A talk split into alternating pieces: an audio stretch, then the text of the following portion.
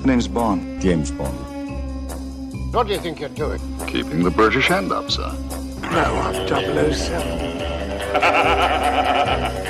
This never happened to the other fellow. I'm the money. Every penny of it. So you put your money where your mouth is. Well, that's quite a nice little nothing you're almost wearing. I approve. I'll do anything for a woman with a knife. I'm in small but I never forget. Kill Bond now. To the right!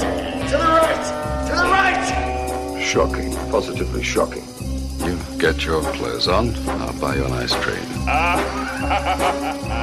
It is 007, a James Bond podcast coming to you for your favorite type of episode, a clip show. Yay! Celebrate the clip show time because we are here to celebrate the best bits of our interviews that we have had here on 007. Not only is it strange that we are celebrating a ninth best of, don't even get me started on how that is possible, but we have somehow enticed guests to appear on this show. And a wide collection of guests, I will say, that you are going to hear from today. These are all the snippets from all the guests that, as of right now, we have had on the show. So you are going to hear clips from people who've appeared in Bond, they've sung about Bond, they've written books about Bond, they've made movies on Bond. They've made movies that have been connected to Bond. They've acted in big TV shows that have also then gone on to movies and connected to Bond. And a guy who watched James Bond. Lots of Bond connections here. So you're going to hear in this order, too, I believe. Robert Davi, of course, played Sanchez in License to Kill. Shirley Manson sung the theme song for The World Is Not Enough, part of, of course, lead singer of Garbage. Anthony Rossi Rocky, who is on the Oz network, but then watched Bonds and likes Octopussy, so he's weird. Nicholas Susik, who by the time you've heard this has written another 37 books on James Bond. We've had him on a couple of times to talk about his books that he's written about James Bond. Ken Kwapis, director of The Beautician and the Beast, director to James Bond in Timothy Dalton, of course, in our series of movies where we look at the films of the actors of James Bond. Max Baer, who runs the Die Another Day memes page, so that's a fun one there. Speaking of Die Another Day, Mikhail Gore, who of course was in Die Another Day, always an excuse to talk about that movie. Fran Drescher, the freaking nanny. Because why wouldn't we get her on a James Bond podcast? She acted alongside Timothy Dalton, the Beautician and the Beast, so that's why we got her on. Vijay Amritraj played Vijay in Octopussy. Julian Glover played Kristatos in For Your Eyes Only. Mark Edlitz wrote a book on what would have happened if Timothy Dalton had played more James Bond, as well as some other great elements of future and side James Bond projects. And Matthew Bauer, who of course directed the film The Other Fellow, talking about real people called James Bond. It's a long one. You're going to love it. I know you like long ones. So, this is where you're going to sit back, relax, and listen to the best of part nine of 007, our interviews, all the interviews that have appeared on this show. How did your involvement start with the License to Kill? Like, uh, were you brought in to audition for this, or did they have you in mind? And what was the development of the Sanchez character like when you were brought in? Well, first off, you had again when I was born in Astoria, Queens, on Long Island, and then grew up in Dix Hills. My mother was born in Southampton, oddly enough, from an Italian immigrant family. Now, also part of watching the Bond films when I was younger, it always said Albert R. Broccoli presents, and you had that at one time. It had Broccoli and Saltzman, but then it had Albert R. Mm-hmm. Broccoli presents. And you always, and I would always say, who is this Italian fellow? Who's this Romulus Broccoli? and then Cubby was born in Astoria, Queens, by the way, where I was born. And he grew up in Sag Harbor. So, the cut to Los Angeles, mid 80s, late 80s, uh, Goonies. I do Goonies. A big fan of the Goonies film was Tina, uh, Tina Broccoli, Cubby's uh, daughter Wow. she was a big fan of Bond. And Tina said she got to know me through a, a, a place where uh, we all used to hang out by Cafe Roma, Mickey Rourke, Schwarzenegger. I brought all these guys to this restaurant. Still, people are going to it to today in Beverly Hills. But uh, so I'd go there, and, and Tina said to me, "Oh, my dad would love you." Uh, and then she found out I was born in Astoria, Queens, and all this other stuff, and Italian. And then she arranged a dinner for me to meet her father and mother, stepmom, Dana. So Albert and, and Dana. And uh, I hit it off with Cubby beautifully. And uh, a couple of years later, I had done a film called Terrorist on Trial that was way ahead of its time. The United States of America versus Salim Ajami. I played a Palestinian kidnapped by the United States government to stand trial for acts of terrorism. And uh, I played the, the title character, and Sam Waterston played the prosecutor, pre Law and Order, and uh, Ron Leibman played a Jewish defense attorney put there to defend this Palestinian terrorist that uh, that was running for that was in trial, and uh, courtroom drama written by Levinson Link, two of the greatest names in television up till then, the you know, major writers. Last script they wrote together, produced by a guy named George Englund, who was subsequently Brando's one of Brando's best friends, and also ran Brando's company Pennebaker, back in the day, and directed and produced The Ugly American with Brando. Wow. And this was George's brainchild. George was always ahead of the, the, the topics. He also did a thing called Shoes of the Fisherman, but very top shelf ideas. Anyway, that film had come out on uh, on TBS one evening, Sunday night I think it was, three hour special. I was on the cover of the LA Times, New York Times, and it raved about my performance. And Richard Maibaum was watching the show, and he called up Cubby Broccoli. And Richard Maibaum said to Cubby Broccoli, put on Channel 2 right away. And Cubby says, I've got it on. He goes, that guy, that's the next Bond villain. And Cubby says, I agree. And they called me in the next day, and I met with Michael Wilson and Cubby Broccoli. And then subsequently, they set up a meeting for me to meet with um, uh, uh, Timothy Dalton, and then the uh, and Michael Wilson and uh, uh, and the rest, and uh, bingo. Wow. I was uh, offered the part, and they said that Cubby said to me, "You're going to hear a lot of noise on the street because every agent in the world is going to go after the thing, and we'd like to create a little bit of suspense around all of it. But you're the guy." And they, you know, gave uh, we we talked about the character, developed certain things for it, and it became a terrific character. And uh, the, uh, Michael Wilson, because there was a writer's strike, had to take over the writing for it, and it became a great uh, piece. And, and how does that feel as such a fan then of the Bond series to get that that offer? I mean, that must be. I mean, you know, too incredible to obviously pass up, and, and to play the villain as well, the the, the main antagonist. I mean, that, that there must be a lot going through your mind at that point, Robert. Going, this is this is incredible. Yes, I mean there, there were prior to that. I mean, I had gotten notoriety for my acting. People liked it. My mentor was Stella Adler. I was in the actor studio, so I had gotten, I'd gotten some, a lot of uh, a good uh, encouragement, so to speak, and also even the director Robert Aldrich. Earlier in the '80s, when I did Hill Street Blues and I did a play in Los Angeles, I would, I, I, I, Robert Aldrich called to meet with me, and he offered me a three-picture deal. One of the pictures, and it's a long story, I won't go into it today, was Man on Fire. That was initially me. And then the other book I gave him was Zana. We were going to do a three picture deal that they signed me to. And then Robert Aldrich passed away. So I had had a shot almost at really becoming an entity. And now the Bond film was a uh, reawakening of, because uh, uh, of, of, of having the, because there's no film bigger than, than Bond internationally at that time. There was nothing. It dwarfed everyone else. I mean, that year, licensed uh, Lethal Weapon came out, and Batman, and a bunch of other stuff.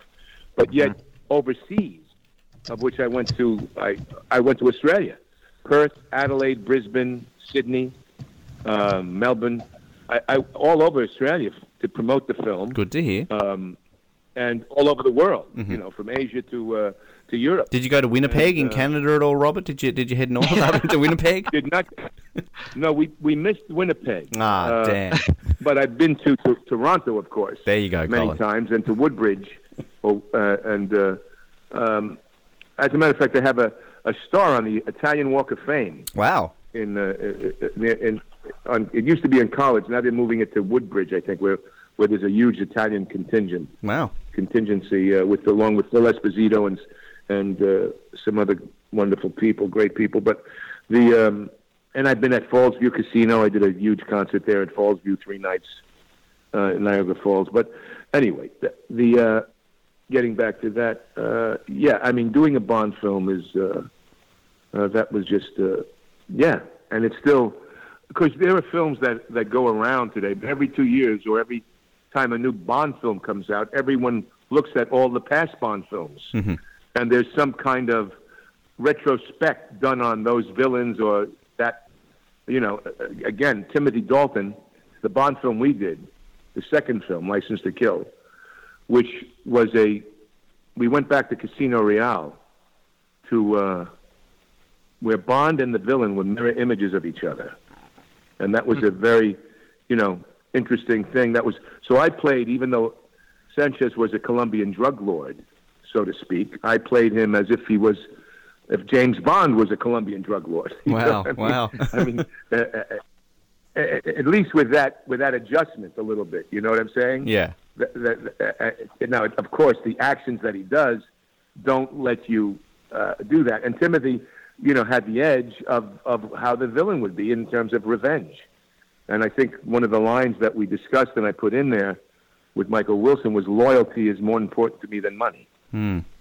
And uh, that was something that, you know, because it became this guy's Achilles heel.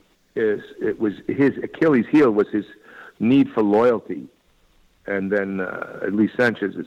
But anyway, the um, as you and, and as you see, License to Kill now looked at by people in retrospect is a much more interesting film, perhaps, than they thought at the time. I also read that in, in preparation for the role, uh, obviously given the, the drug cartel connections that Sanchez has in the film and, and the type of character, that you yourself, uh, to research and get ready for this role, had to get involved with some quite interesting characters in preparation for, for this film. I mean, what was what was that like? How do you go about finding some Colombian drug lords? I guess you don't just get the phone book and try and dial a few. I guess it's a bit more difficult than that. Actually, you'll find all types in Beverly Hills, and, uh, and especially in Hollywood. It was the 80s too, wasn't it? Anything So- you may have. Yeah, end of the '80s. So anyway, so yeah, you just question. I heard somebody was a Colombian guy, and I says, really? He was from Medellin, and he, I think through a model. I think through one of these, one of these girls that became a pleasure wife of Adnan Khashoggi or something. There was some. There was, and, I heard that she had an ex-boyfriend who was dealing, and uh, he was from Colombia and Medellin. And I says, "Oh, can I uh, can I talk to this guy?" And he knew then the uh, the um, uh, what is it? The uh, architect, a guy that did uh, Escobar's house. Wow.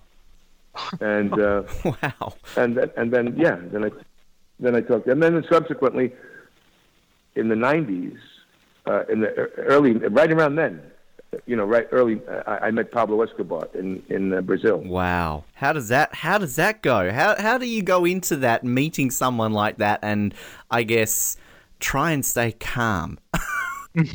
Well, first off, I didn't know I was meeting him. Wow, okay. I was in Brazil doing a film with a Finnish director. I was in Manaus, which is uh, Manaus is northern in Roraima, part of Brazil. I was doing a film with Mika Kaurismäki, great uh, Finnish director. Him and his brother Aki.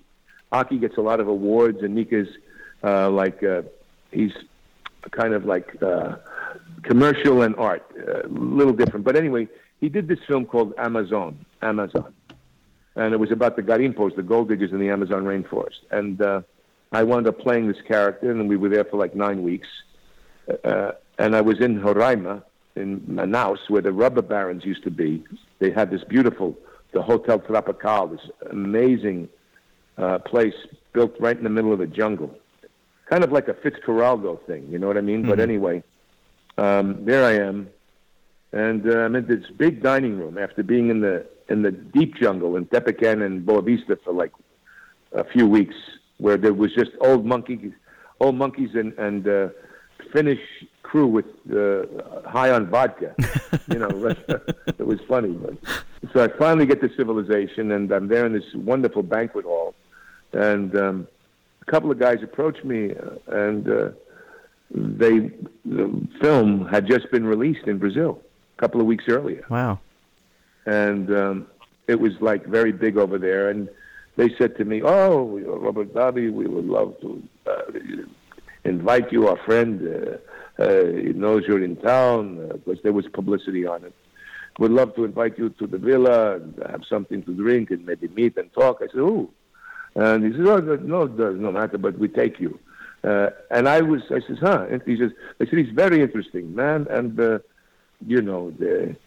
he will uh, love to have this and you'll be rewarded for your, you know, whatever it is. Uh, not rewarded, but something that led to.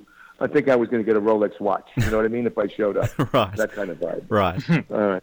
And, and, be, and being, you know, here I was in the rainforest, and they said, "Oh, this is interesting." You know, all right, I'm I'm up for an experience. So they took me and they drove me for about 45 minutes into the jungle, and then an area, little dirt road kind of thing in the middle of the jungle, and then all of a sudden this area opens up, like there's like a a gate that has trees on it that is hidden, and then another long road that's uh, paved uh, into the jungle, and then this villa in the middle of this area and guards.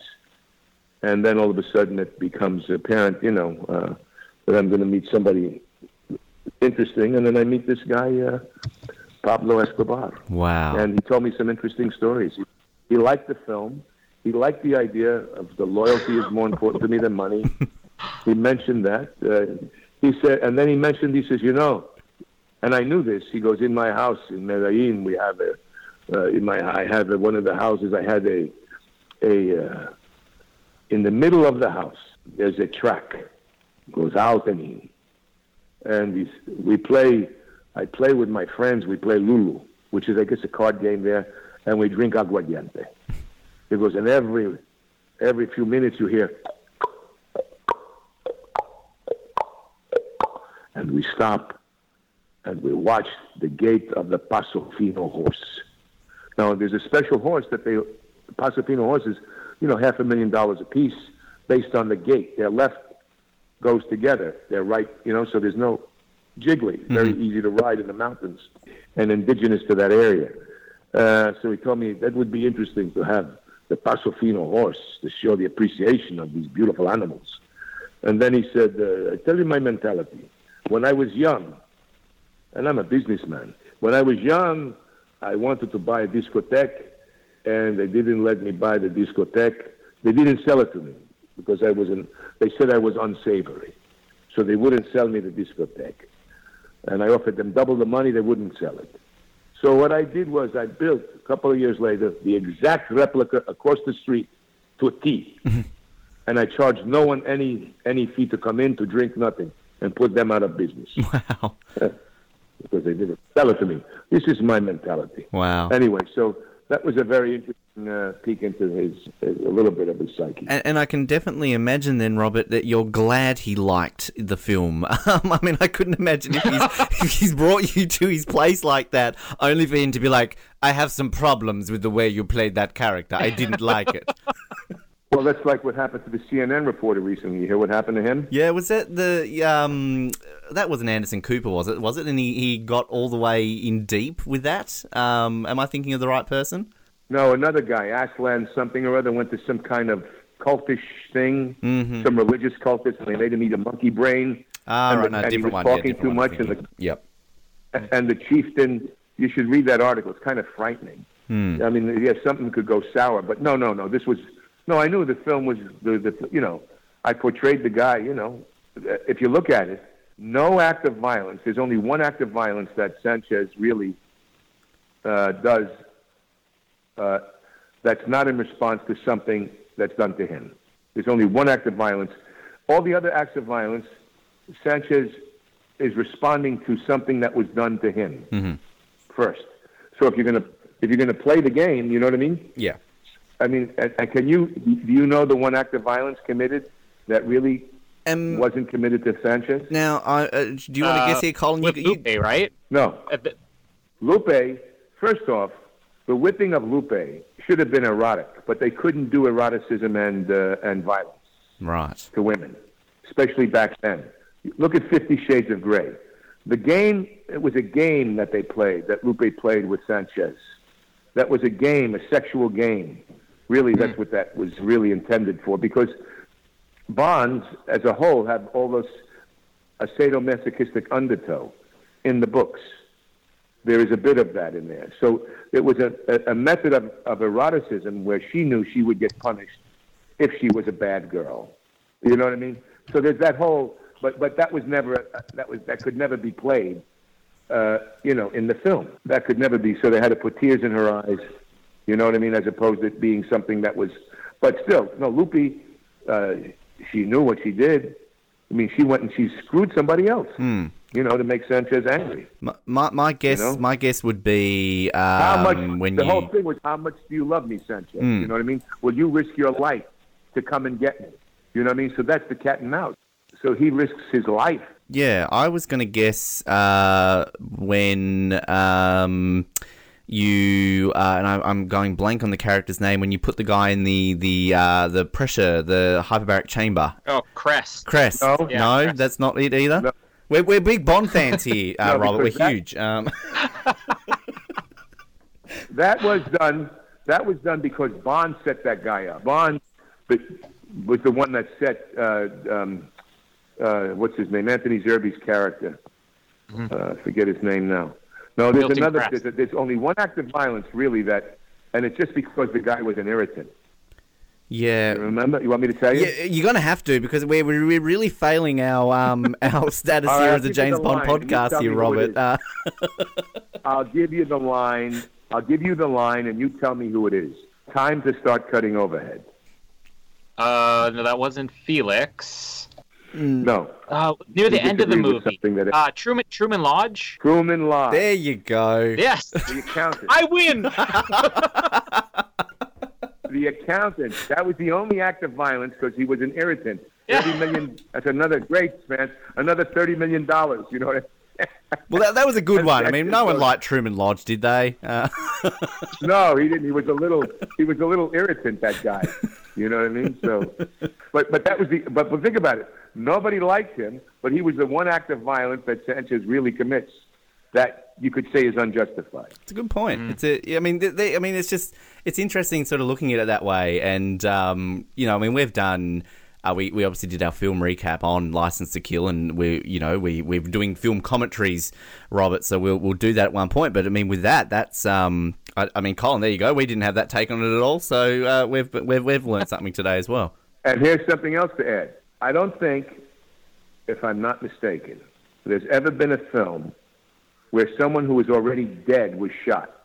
Now, Sanchez, and this was again an improv, remember when what's his name takes uh, the uh, cyanide pill? Mm-hmm.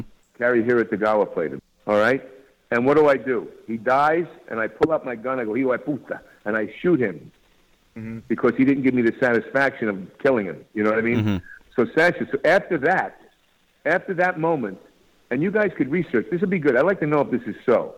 But after that moment, other films had people killing guys that were already dead. And you started the trend. I, well, Bond. Look, at I've been in trailers on big movie sets where the directors and the producers were watching Bond sequence for their action film to do takes on them. And the thing about Bond, and something that Cubby always wanted, was that the wardrobe. There were a few times when they made the wardrobe of the of the moment, and then they said, "No, we don't want to do that. We want to make it so you can watch this film in 20 years and not have it feel that dated." You know what I mean? In terms of music and wardrobe, in some instances. And how did you find, you know, going through those three movies, which really were just over the course of a few years, and playing those different villains? Like, did you carry experiences from one into the other? Well, they were all different, weren't they? I mean, look at. I mean, you in- technically in- should have been a good guy in Die Hard. I mean, you were the FBI. Right, but you know that was at a time. You got to realize the psychology behind that film at that time. Bruce Willis had one more shot to be a movie star. His other two films had failed. His other films had failed at the box office. And Bruce Willis, because of his uh, character in Moonlighting, had a smirky kind of presence, great presence, but smirky, right? Mm-hmm. So, in Die Hard, they had to make him likable. When I first I, I saw Die Hard with Arnold for the first time at 20th Century Fox, and when I come on the screen, who's in charge? Not anymore. Arnold gets mm-hmm. up in his, his chair and he goes, "This is fantastic. This is great here. You're going to save the day. This is fantastic." And then as as the as the film went on, and the character became more of a, you know, it, it dissipated. He looks over at me and goes, "You idiot! What do you do here?" How come you turned into this idiot now? I thought you were going to save the day here, and you're, and you're this fumbling FBI guy. What the hell's going on with you here? He was upset because, all right, and I had done raw deal with Arnold back in the day. So here you have, you know, uh, uh, they had to make the FBI guys stupid, of course, because they they couldn't come in to save the day because it, it made Bruce Willis, you know, I mean, and and, and look at him walking around naked, and and and uh, was brilliant, a brilliant uh, project to put him in. And initially, you know who was supposed to do that character? Who got the book first to write? Sinatra. Yes, as Dirty Harry. Mm-hmm. They went to Sinatra first for Dirty Harry. Wow, that's incredible. Different again. And, going uh, back to what you're talking before about uh, Man on Fire, I mean, just how different these the Hollywood history could be. I guess you would say. Well, look at at least my history. yeah, well, that's that's exactly. I just, I'm just trying to imagine these things. You know, I joked about our, our feedback on iTunes. I mean, we've had three ratings. That to us is a that's a win. like, I'm happy with that. Um, so to the Shed Mice of Viv Gilchrist and John John eighty one, uh, thank you. but also emails. One actually that we, we haven't talked about on air before because I've only actually got this in the last couple of days. I, I need to read it out. Um, Bryn Groves, who has emailed us before, Bryn told us about the whole um, DVD situation, the timing situation for our commentaries. But this one, and this this actually ties in beautifully to the fact that we've had Robert Davi on this episode. Um, Bryn writes, I'm going to read this word for word. It says, Thanks, Ben. That was in response to our last email, clearly. Uh, I have to say, I've just listened to your License to Kill podcast and was frankly shocked by the big deal made by the blinking fish statue at the end of the movie. Joking about it is one thing, but anyone would have thought John Glen had used stop motion animation to make it look like the statue had come alive the way Colin and Noah were carrying on. Is it really that inconceivable for them that there can't be some piece of art which, when water moves through it, causes part of it to move. Wow. There you go, Colin. Um, so, Well, feedback is good. Can I Thanks, Bryn. elaborate on that? Uh, Go for it. First of all, I mean, we are more a comedy podcast here, so we don't want to talk about, you know, how boring this blinking fish was. It's just how odd it is. I mean, if, if you really want an opinion, uh, Miss Groves or Mr. Groves, is it Mr. Mister? Who did you say it was? Bryn, um, that's open to. Oh, look, I don't want to be. I don't want to. I don't know. How do we? How do we do right. this? Bryn, uh, a human being Uh, Noah's us. cousin. Noah's cousin. Uh, Sorry, Bryn. Sorry. or Noah's alias. It's probably just Noah. It is Noah. That's his European name. Uh, it's Bryn. Yeah. Yep. like look if you're up to this episode bryn then you've heard robert Davi explain and i know i'm critical of license to kill as a movie um, but the way that robert Davi explained how complex it was with the villains and everything and you know how much thought they put into this to have something as absurd as a blinking fish as the last shot of the movie is just a dumb thing to see at the end of the movie. It really makes no sense. I'm watching it right here as we're speaking. It's a blinking fish. Why is it there? I don't know. Well, I'll tell you now, Bryn, that in our next chat with Robert, that's going to be one of the first questions that we make sure we ask him. The blinking fish. You weren't in that scene. I'm sure you weren't involved in it, but was there any Yeah. input that you found out that why there was a closing shot of the blinking fish? Well, I mean, our next planned episode, I guess, uh, will be our our man with the golden gun commentaries. That's what we drew out of a hat. But I mean, look, again, we've we've teased Robert Davi coming back on, and and hopefully, you know, uh, in that might be number. Excuse me. you were laughing at one of our clips there again, weren't you? That was um, mm, um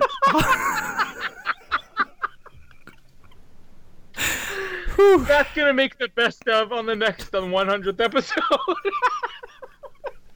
This is why Spectre etc. has six ratings and we only have three. Uh, as I was saying, Robert Davi was going to come back on again. He has listened to this and decided to go on Spectre etc.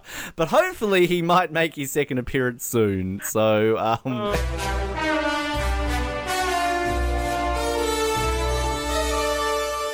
You sure it's a question that often gets brought up to you, but how much of an honour is it to have done a Bond film theme, and do you think this is one of the highlights of your career? Uh, it was a huge honour, and we're thrilled to be part of that franchise. Um, a franchise that we still, you know, respect and still captures our imaginations. So yeah, it was a huge honour. Um, and it's certainly one of the memorable, the most memorable sort of opportunities that ever came our way that we grabbed with both hands and, and, and sort of thrust ourselves into with with gusto and um, yeah, it was remarkable actually. It had it was fraught with other perils, but um, in retrospect, it, it was a great honour. Mm, it's one of my favourite Bond themes, actually. Thanks, uh, Jared, for that question.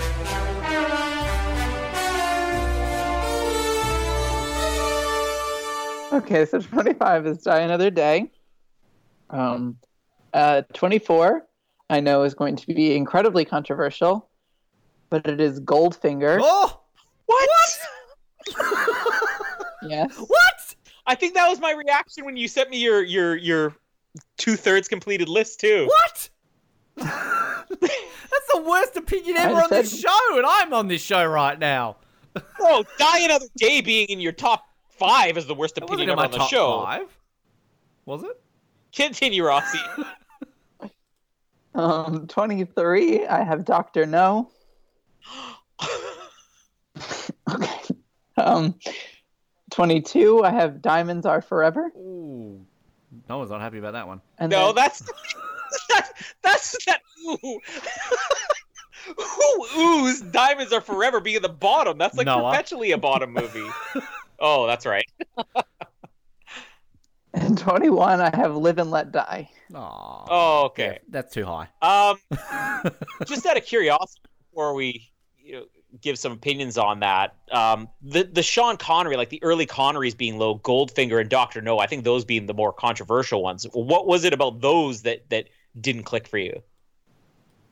Well, I feel like Doctor No was like a safe movie. It almost it, it didn't feel like it was too outlandish. It just felt very safe, and I like I, I, I appreciate it as like the welcoming entry for the for the movie series and kind of the production of what Bond would become and is. It just felt very safe. So I like there was nothing too special about it. Like I like I wouldn't say it's a bad movie. I just didn't appreciate it as much as some of the other ones.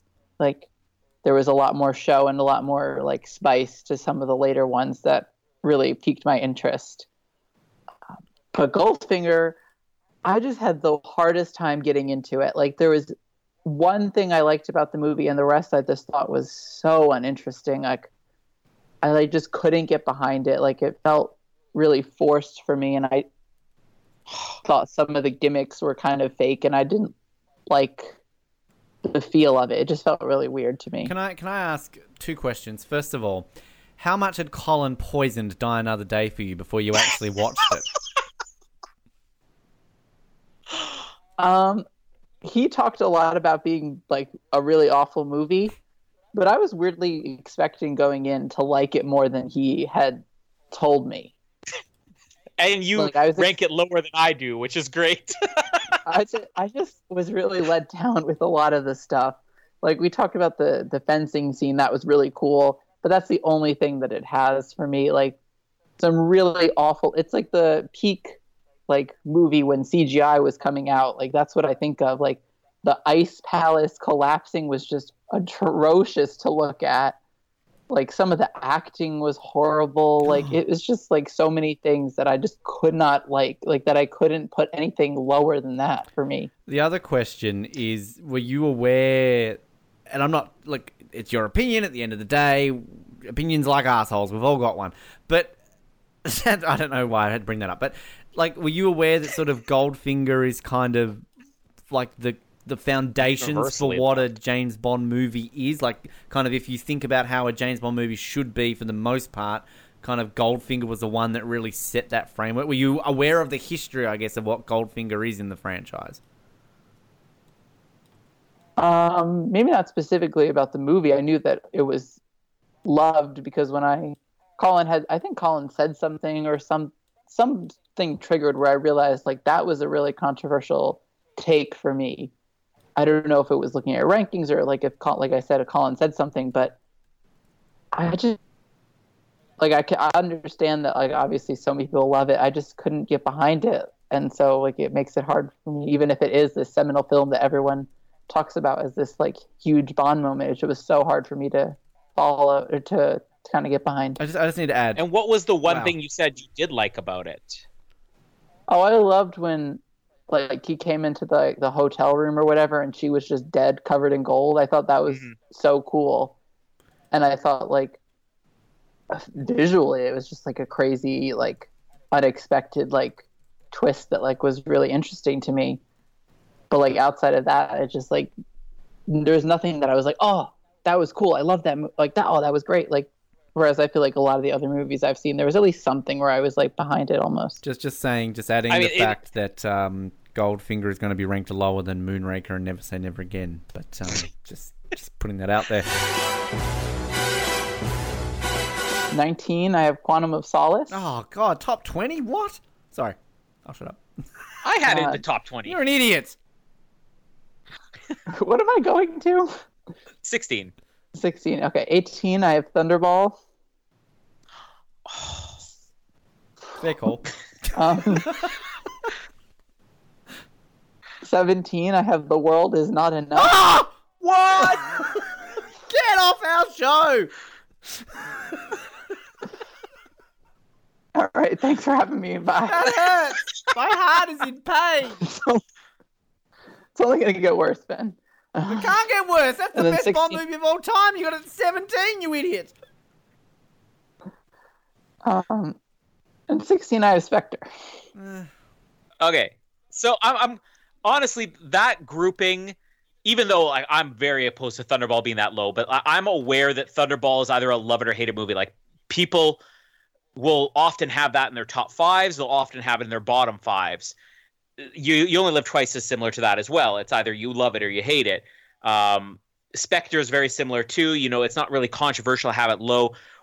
In all honesty, World is not enough. I mean, it's still ranked higher than most people rank World is not enough. It's just Ben and I are such big defenders of that movie, and I'd I'd love to hear if you can point out anything about that movie that didn't work for you that does not have to do with Denise Richards. Because I think if you remove the small role of Denise Richards from that movie, it's a great movie. Like, wh- wh- what's your beef with World's Not Enough? Can someone, like, I'm like trying to refresh my memory. Can, like, So the oil quickly explain it? pipeline, Electra King. You think that she's the Bond girl. She turns out to be the villain. Judy she was with slaps the the kidnapper all along. The submarine at the end. Judi Dench. Oh, I just, uh, I felt like they were teasing like a lot of things, like the whole like Electra King thing. Just caught like, yes, it was the big twist, but it just felt like it was like the dynamics between some of the characters felt really weird. Like especially when she like was betting all that money at the casino or something like that. Like I remember like a lot of those scenes being weird and I think there was like no chemistry between Bond and some of the other characters in this movie. Like, you totally sound like Joey Lawrence there, Ben. Whoa! sorry, sorry, Rossi. Sorry, sorry, And sorry. sorry. Thought I'd forgotten you. and obviously, uh, the Denise Richards uh, didn't help that as well. I That's think fair. I don't know. I just think that there's a lot, and I didn't love the the male villain. I thought it that was weird, really not. I didn't like that. Just said Pierce Brosnan doesn't have chemistry with people. Like, just, just, just, just, just, just, just, just, um, just, Any other controversies there? I mean, Quantum of Solace again. It's it's probably around where I ranked it. I may have ranked it one or two spots higher than that. Um, Spectre. Think- uh, you've you've picked the right Daniel Craig movies to be near the bottom of the list. I would just say that I think, um, you know, personal thoughts aside, I'm not a Thunderball fan. That's in my bottom five. Um, I don't rank Never Say Never Again because it, uh, yeah. But um, Spectre is one that I personally defend a lot more than a lot of people because I think it's the best of the Daniel You're Craig idiot. movies because I'm an idiot. Um, but I, I think that yeah, that's probably justified for most people because I think Spectre's getting a lot of hate now. Now that a few years have passed, so yeah. Uh, well, let's keep it going. We're gonna go, I guess, uh, fifteen to eleven. All right, fifteen. Uh, Skyfall. Oh, what? Jesus! I feel like somebody just killed one of my children. What did you do? Uh, you wanted this, not me. Nobody Um, wanted this. People thought this would be logical, but you're listening to 007. Uh, why didn't you go on Spectre, etc.? My God. Continue. We'll have our Uh, chance. All right, so 15 Skyfall, 14 A License to Kill, Thir- Too high. Too high. Continue. 13 The Spy Who Loved Me, Oh, Jesus. That was our number one overall on average from all three of us. Wow, 13th. Uh, 12 uh, GoldenEye,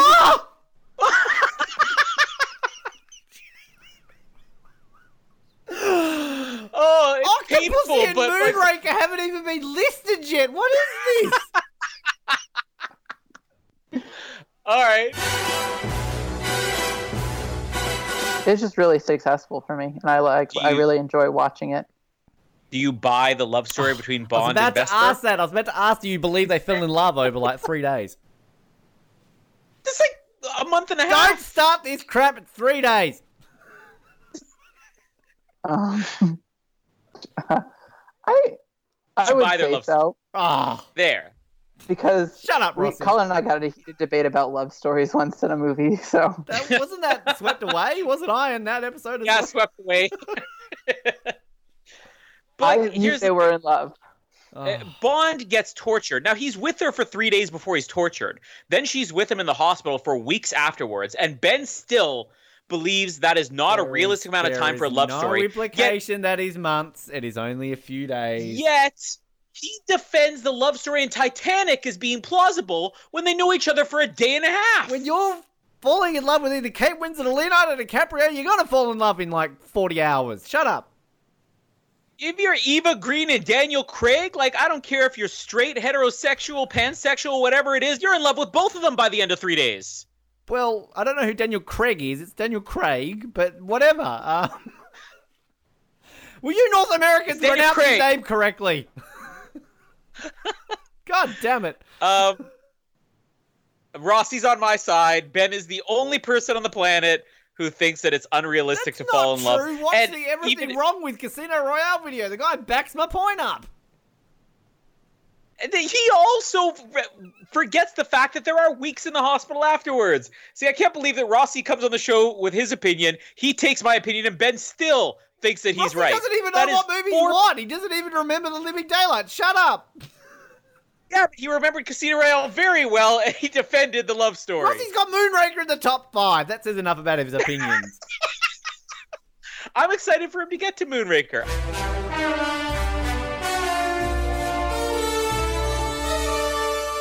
Die Another Day, it's the movie that is the first Bond of the millennium. It anticipated the, the rawness, the violence we have in the in movies today. I remember I was 12 when I first watched it, and I mean it, it wasn't the kind of violence you could you couldn't watch or that you have to cover your your eyes. But I the first I I thought it was like wow this is this is a violent movie for, for what Bond has always been. And well, I think there are a lot of subtleties of uh, Die Another Day. You know, the the villain, the the scheme of the villain is like the the Trojan horse. Even in the novelization, is quote, quoted that uh, he that Gustav Graves planned the the biggest uh, infiltration on the enemy camp since the days of the Trojan War. So well, I think that that speaks a lot about the movie. I don't think it's a. I mean, Die Another Day. I think it had the the mistake of adding too many digital effects and CGI. That's what I didn't really like about the movie. But I don't think the the script is really that bad. There I you go, Colin. Listen, it it's has not that bad. There, come on. I, I well, I will. I will say that like you're you you talk about like the first half of Die Another Day, and I'm like that's all the strong stuff there. It's just it quickly devolves as more you get closer to the end. It gets more outlandish, but you know the sword fight, fantastic. You know the hovercraft That's chase, right, especially. Yes, I I think it's. I mean, overall, it's a it's a very good movie. I think it's people need to rewatch it and to to think. I even had a a discussion with someone that he was telling me this. now this there's more violence in a playground than in this movie, and I showed him. But look, the Bond is tortured. The, there's he's beaten up by the North Koreans. The movie is kind of raw. It's kind of violent during the at least the first uh, 50 minutes uh, and the first uh, half an hour at least. And he was that. But that's what what I was trying to tell you that people are kind of blind. They they don't want to to admit that a lot of these huge things they all love in the in the Craig movies emanated from from the Brosnan era. I ran, random question. You you, you mentioned uh, you talk about the music in the Millennium, uh, the Bond of Millennium, and Oh. sort of you you quickly pass over the fact that obviously Madonna's song not the most popular of all the James Bond songs. just, just your your your opinion, Nicholas. Are, are you a defender or a hater of uh, the Madonna theme? It's not among my favorites, I have to admit. but you know, I, there's really not a Bond song I could say I I don't like. Maybe my least favorite out of all the the theme songs is uh, Another Way to Die from Quantum of Solace. But I even like the Writings on the Wall. I think it's uh, I mean it's not like the song you could say it's the best out of them all, but I could I mean I can listen to it and I enjoy it. I Inspector I think it fits with the movie, but coming back to Madonna, it's not my favorite. it's not Golden Eye or The World Is Not Enough, which are great songs, but I I can't really say I hate it. That, that's I- good enough I for me. have That's good made- enough for me. That you can't Yes. say you hate it. I mean, that, that's a positive review for Die Another Day if I've heard one. That's good. I like it. I, I'm a defender. I'm a defender, Nicholas. I love Madonna, so like I'm going to defend it. If it fits, if a song fits in the in the main titles, I think it's a great song. That's because that's the function the function the song has to do with the movie. Played over the main titles, and if it works, then great. Well, Ah, just yeah. just curious. You've done you know a GoldenEye book and a Brosnan era book all basically within a year. Am I right? Yeah, yeah. And two, it took me two months to write both books, or more or less. I mean, it Takes me one two months to month read a write- book, Nicholas, and you've done you've written two in two. Wow, that's great. I was like hours writing and writing and writing, but it paid off.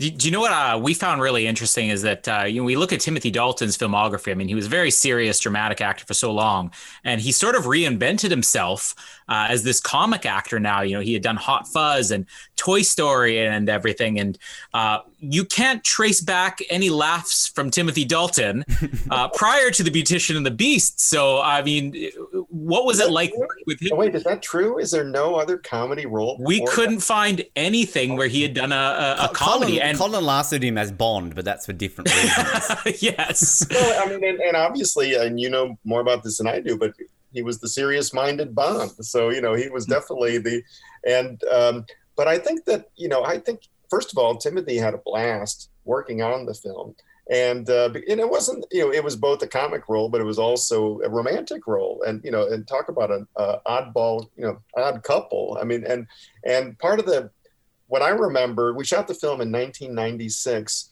and what I remember was, uh, you know, usually when you're doing any kind of romantic story, for instance, I directed He's Just Not That Into You with a lot of famous people, you don't really get a chance to find out whether these famous people will have good chemistry together. You can't say to, you know, Jennifer Aniston, well, I want you to do a, a chemistry read with Ben Affleck to see if you guys work together. You have to just take it on faith that they'll work well together. And they did, in fact. And that was absolutely the case with Timothy and Fran, who knew what what if any chemistry they would have together? Yeah. they come from such different universes of acting. And in fact i remember when i uh, when we offered timothy the role i thought oh, you know i have to do some timothy dalton homework. And i went back to the beginning. I watched the lion in winter which i believe was his first feature film and uh, you know i caught caught up with things i hadn't seen for a while like rocketeer which is a fantastic film.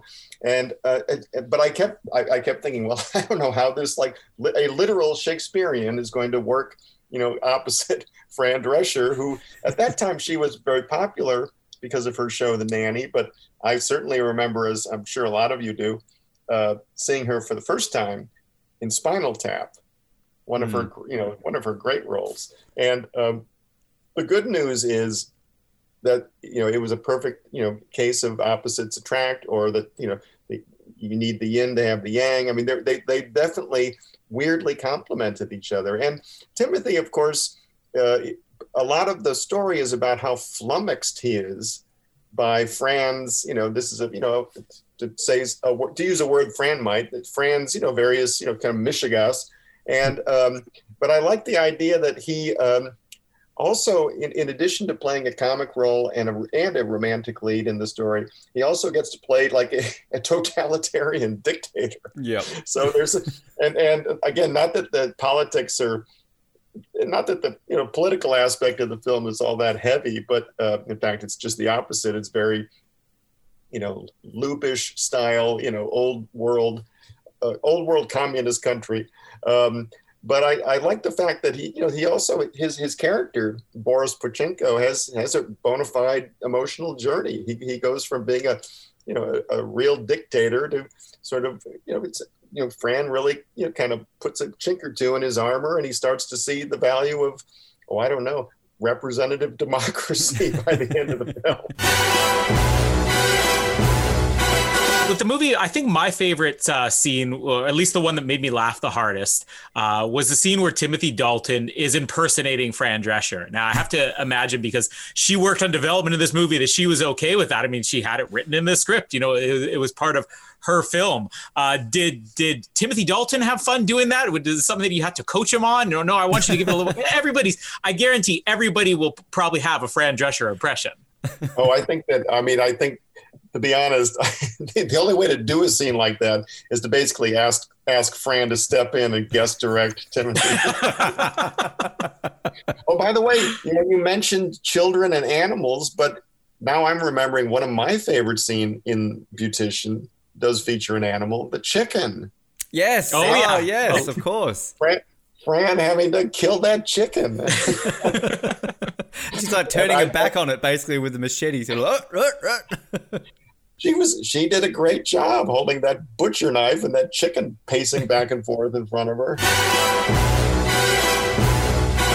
Got to ask, given that uh, part of this, of course, is airing on our uh, James Bond show, 007. If you're listening on the Oz Network, download 007. It's a great show. The hosts are fantastic.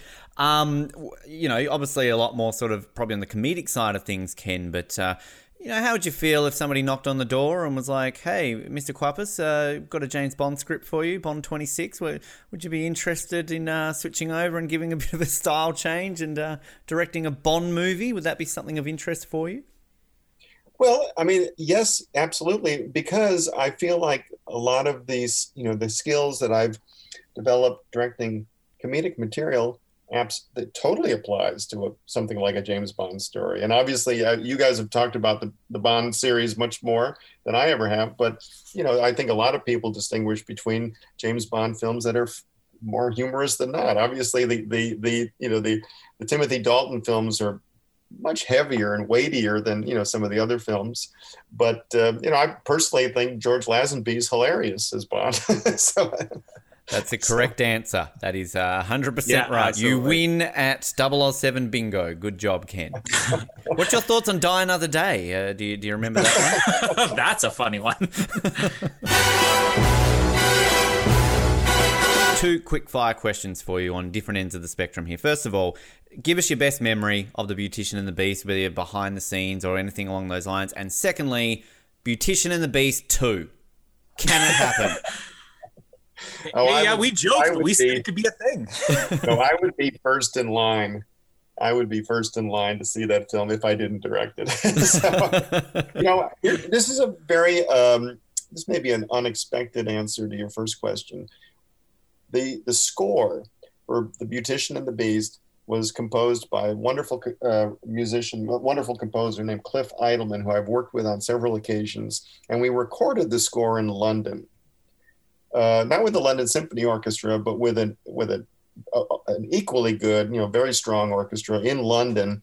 And one of my favorite memories was actually arriving uh, at the arriving at the recording studio in London, where like you know 60, 70 piece orchestra started playing this incredibly you know lush music to accompany Timothy Dalton and Fran Drescher waltzing at the climactic ball scene and I just was so swept away watching the image. But but but here, like literally sitting in a room with you know like some of the you know top musicians in London, and um, I will never forget that. And I, but I but I want to add one quick thing though. Please do. So there- there's um, one other memory from that recording session was that we needed to record the Communist Internationale, which is sung during a sequence when uh, Timothy Dalton gives Fran a tour of a factory. And you hear on the soundtrack the Communist International.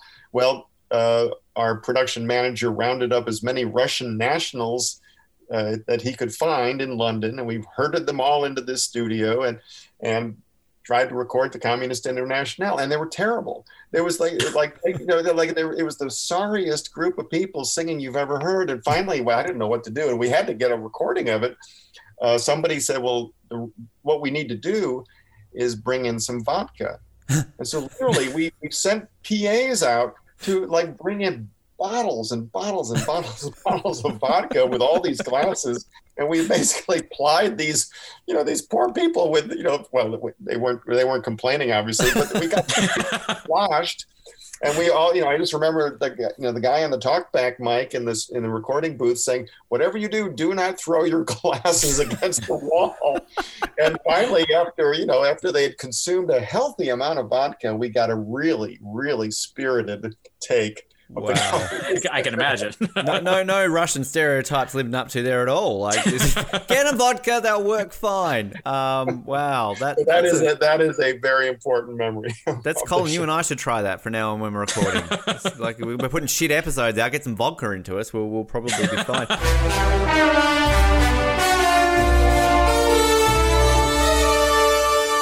I bet you never thought in a million years when you when you started this page that you would want somebody, well, that you would have somebody interviewing you about meme another day. I can't. I can't say that I ever imagined that. No, I, uh, I I started the account one morning, very bored, maybe a little hungover from one too many martinis after watching Die Another Day the night before. Kind of pretty pissed drunk watching it, to be honest. But we had a blast watching it, and the next morning I was just I was so bored, and I was just I think I saw that image of Halle Berry uh, tied to the thing and, and Pierce Brosnan giving her that look. And I was like, I don't know why, but there's there's meme potential here. There's an uncarved market for this. So I just had a, spent an afternoon making some of the dumbest memes that were making me laugh. So I'm glad people are enjoying them. you know, all jokes aside about my opinion and our other co-host Noah's opinions on Die of the Day, um, it was actually me who discovered this account, uh, and it legitimately did make me laugh. Even though you know I, I wouldn't necessarily hold Die Another Day to the esteem that Ben does, uh, and I did keep it from for a while. I'm like, oh no, if I, if I share this with Ben, it's going to be all over. You know, he's going to be reposting these. We're going to end up with an interview and all that. But uh, it, it does. St- it, it works in two ways. It works in a way that'll make you laugh if you love Die Another Day, and it'll kind of make you laugh if you don't love Die Another Day. But what we're really curious about is where do you actually fall? Because we had this debate on the show. Is Max a guy who legitimately loves Die Another Day, or is this kind of an ironic uh, joke account that he created? Yeah, and so I guess that's maybe my hesitation for my uh, identity reveal, as I am a fan. Yes, yes, Max, welcome. You're our new favorite. Please come on every single week. it's um yeah i'm not going to pretend it's uh the best james bond movie or anything like that but uh yeah it it i was 10 or 11 years old when that movie came out and i saw it in i think it was my first james bond movie in the theater and at the time i had seen quite a few already my uh my uncle had showed me a lot of the older ones and and i really liked goldeneye and so die another day was just like a, i mean for a 10 year old kid i couldn't think of a better movie. It was a blast. I remember having to pee really bad during the like, fencing scene, you know, and I was just, I was so excited to get back. I had to go to the bathroom, but I was like, I gotta get back to this. There's sword fighting. What's the best scene? Madonna's in it. Come on. exactly. Uh, never mind that I don't even think I knew who Madonna was at the time. I don't. Yeah, I don't, I don't think I knew exactly what I was watching. Uh, I don't think I realized I was watching what would be the most hated Bond movie ever, probably. But um, yeah, I just I had a blast at the time when it came out on DVD. I watched it over and over and over, like yeah, and then spent several years not watching it, thinking I shouldn't revisit it. Best left back there, probably. Um, yeah, but but when the pandemic started, uh, my girlfriend and I lived we lived together. We um, needed something to do, and so I watch a lot of movies. Um, you know, I have a nice projector home theater set up, and uh, I was like, "Let's. You want to watch every James Bond movie?" and fortunately, she said yes, and so we started. We started a little uh, tradition every Monday, aka Bond Days. We uh, would watch the next James Bond movie in chronological order. Right. And I could, I honestly, by the time we got to like Goldfinger, I was like, oh, I can't wait for Die Another Day. I don't know why, but I can't wait to watch it. We make we make the martinis every Monday with it, and uh, and uh, yeah, it was just maybe maybe it's just because we were a little drunk, but it was oh boy. That's the best way to enjoy it now, right? Had a good time. It's interesting that Colin says um, he's reading the book and that he mentions that uh, Nicholas Suszczyk talks about it being a product of its time. Now, Max, I've constantly defended this film as being a product of its time, particularly the song. I've always said that Madonna's Die Another Day was a product of its time, to which I've constantly been berated on this show about saying it's a product of its time. Um, so I, I, like that um, Colin's maybe slowly getting on the train. I, I, I don't know. What, what's your viewpoint on the song, Max, on, on Madonna's Yeah. Die Another Day? I've I've come around to it. Um, I didn't like it at the time. I don't think. I, I think I just thought it was weird and uh, definitely definitely different for a Bond song. It was it was it was uh, not really in line with the previous ones. Right? It's more dancey and uh, electronic. A product of its time. And, and yeah, and I'd have to agree. I think probably a, a product of its time. Um, and and knowing Madonna and, and her weird uh, choices and, and trying to push boundaries, whether or not that's always successful, you know, she she certainly tried, I think, and uh, yeah, and I she mean, now certainly it's like- tried. That's what she wanted. She that's on her tombstone when she dies. Madonna, she certainly, Certainly tried. but um, you know, it's I mean, it's stuck in my head all the time now, to be honest. Ever since I recently rewatched it, so I think that's a a testament to its uh, ear earwormness or whatever you want to call it. It's it's catchy, you know. Particularly when you hear it right now. Right, there we go. Sorry. You should say sorry. Uh,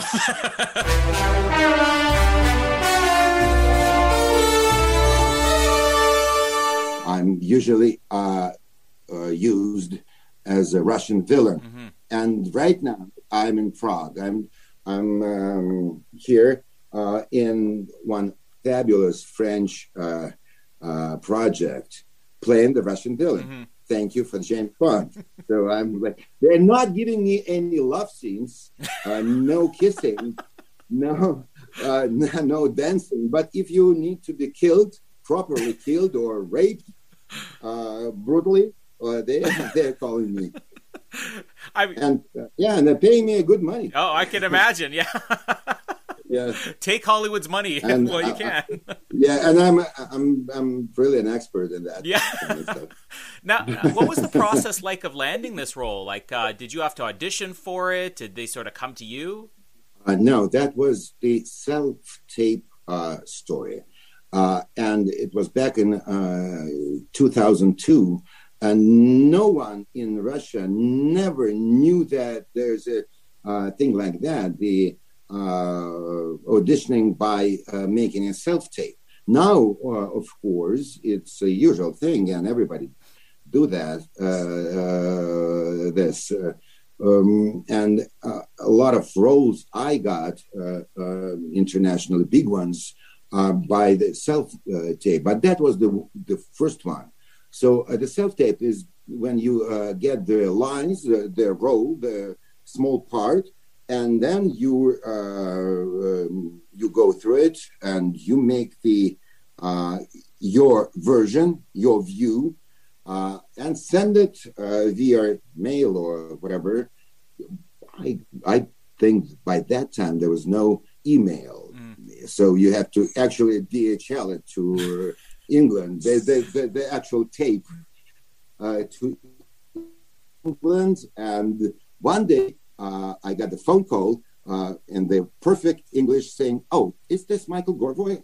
I said, "Yes," and said, "Oh, I, I, I would like to inform you that you got the the role in James Bond," and I immediately jumped. I was sitting. And I jumped like a rocket, and I was like, "Well, oh, uh, yeah, oh, oh, oh, God, what should I do now?" I mean, uh, all right, we'll, we'll, you know, Jesus. And you know, by that time, I did, I had no idea what what is the um, manager or um, agent means because uh, back in Russia by that time we didn't have that uh, institute of agents and managers, so uh, that was the the special story how I got in with that manager. That's yeah, but that experience I will never ever forget. Die Another Day, I mean, they really went all out with like the massive cast and all that. I mean, Halle Berry and uh, Toby Stephens, Rosamund Pike, and I-, I think because of your position as a henchman and being involved in so much of the biggest scenes in the movie, you actually got to be involved. A lot of times we talk to actors are like, oh, you know, you know, I had a scene with, you know, the James Bond. I had a scene with the villain here and there. I mean, you kind of were able to be on set with pretty much everybody: Rosamund Pike, Halle Berry, Pierce Brosnan. I mean, what were your experiences like working with a cast that size? Uh, uh, you know, uh, Pierce Brosnan, uh, fabulous British actor, and I was impressed of uh, himself because he was he could be like a, a king of the jungle. He would act like a big time and never. I mean, but he's such a fabulous person. And our uh, uh, rooms, I mean, um, where we are waiting for um, uh, at the leisure time, were close. I mean, to, like uh, next to each other. And he uh, at that pauses, he's he's uh, making the pictures aquarels and we spent a lot of time talking. He's, he was very interested uh, in Russian uh, uh, theater, in Russian uh, acting school, in Stanislavski as well. And he's such an easygoing, uh, laughing, uh, such a fabulous person. I was so impressed. And there were no people playing big time boss yeah. or whatever. Uh, yeah, and uh, Halle Berry, uh, that was the year and the time when when she got the Oscar. Mm-hmm. Actually, she uh, she was filming uh, in uh, James Bond, and she went to the United. She flew to the United States, got the Oscar, and came back. so we watched her getting that Oscar, and you, if you remember, she was so natural. She cried mm-hmm. getting an Oscar. She she was so uh, this um, that was so impressive, so touching. Um, now, well, and uh, you you maybe maybe you you don't know. I know that you guys are the fans club of James Bond, and I'm the one with you. Um, would you please uh, uh, sign me for for your club? Absolutely, Yes, free please. membership. yeah, thank you. Yeah, please. Uh, and uh, we went. The whole uh, crew went to the premiere to the uh, London theater, the Chitty Chitty Bang Bang. There, there was a musical made, the Chitty Chitty Bang Bang. Wonderful, they're sensational. There were kids in in that musical, real kids, and we, uh, uh, the whole uh, crew, uh, Pierce Brosnan and uh, uh, Halle Berry and uh, production. They, we all went to that premiere. That was that was quite a, an evening. I will never forget it. Uh, when I came back from London, I became the hero. The hero, yes, of a day. The hero over here, maybe. Like I told you, that was my jumping platform, like a rocket. I flew to the sky of my career. It was uh, uh, because I, I I was in, in each and every magazine, big time tabloid, uh, um, you name it, Elle, GQ. I mean everything. Every, I was everywhere with my pictures. Uh, Like I said, I was younger, and I was Big uh, flowing uh, hair. you know, and- yeah, and no, you know, uh, even um, in uh, uh, in Britain, in Britain, uh, James Bond movie is one of the biggest uh, uh, tradition or whatever values that they have. They have football, they have uh, Beatles, they have uh, uh, Her Majesty Queen Elizabeth, and they have James Bond. Yeah, that's that's fair. Yeah. And when, yes, and uh, if you want, I can tell you a story how I first flew in uh, uh, London with James Bond. Uh, I, I was equipped with all the documents when I was uh, um, uh, when I first I flew to London. I was told that Michael, you uh, there on the border. You just have to say that you are in James Bond production, and uh, all the documents will be faxed. Uh, you just tell uh, the officer, uh, go and check for uh, uh, for uh, production of uh, James Bond. That what I did. I appeared to the uh, um, uh, custom to to the uh, officer, and I said, "Well, you should have had some documents of me." And he said, "Are you with James Bond movie?" I said, "Yes, I am." You're an actor. "Oh, What? Yeah, yeah. I'm, I'm to play a villain. All right. Uh, okay. Give me. You have to sign. I, I'll give you. Uh, I said, well, I, I didn't play uh, any. I mean, I'm just coming. I uh, I'm playing a villain. He said, well, if you won't sign me, I will. I won't let you in.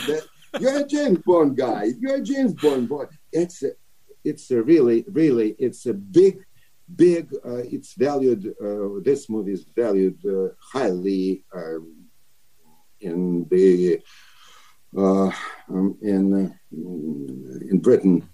Uh, I, I mean, in the world, but in England especially. And th- th- th- there was there was another thing at the premiere. At the premiere, at the royal that was a royal premiere, and the city was blocked. It was stopped. The traffic was jammed because the city uh, was was uh, blocked, and people were traveling uh, to that royal uh, palace um, uh, movie theater. Uh, they were like in tuxedos. They were walking by foot. A lot of people, traffic jam, lots of policemen, and we were driving because I'm I was. Uh, they invited me. I took my son, twelve years old son. Uh, I wore a tuxedo with a bow tie, and that small guy, my my son. Now, now he is a big time with a beard. Uh, but by that time, yeah, by that time, I, he was like a, uh, like a, a little bit uh, higher than the table. Mm-hmm. I, I also I rent him a tuxedo. Uh, that was a, for me, for the Russian actor, that was sort of. Uh, I mean, the one I wasn't like an Alice in the Wonderland. Yeah. Along with my son. Yeah, I can Yeah. imagine.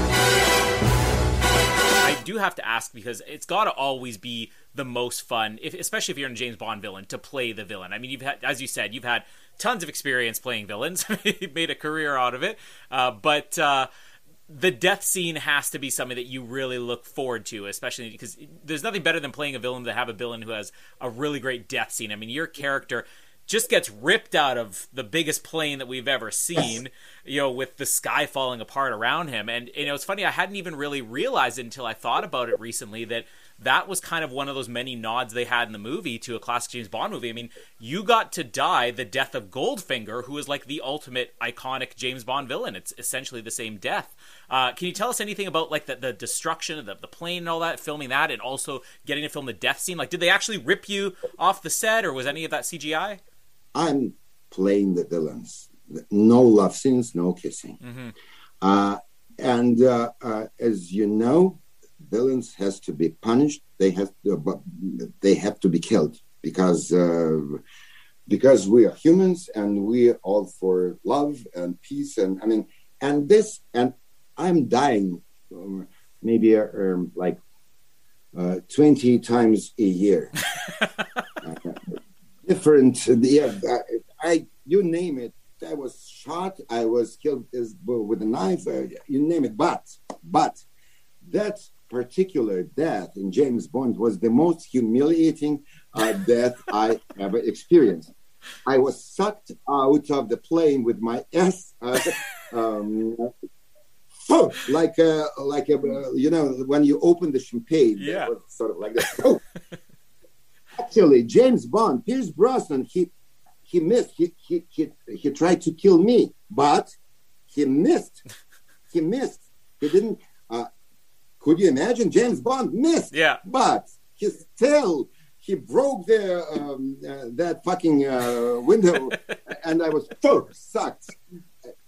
Of course, uh, uh, that that was a play. Uh, the plane uh, that um, the structure of the plane was built in the studio, uh, and uh, it like well, was like mm, maybe three meters uh, high. Uh, you have to go up, uh, and uh, um, how they did it, uh, they mm, I played the actual moment when I uh, when uh, Pierce uh, uh, he shoot.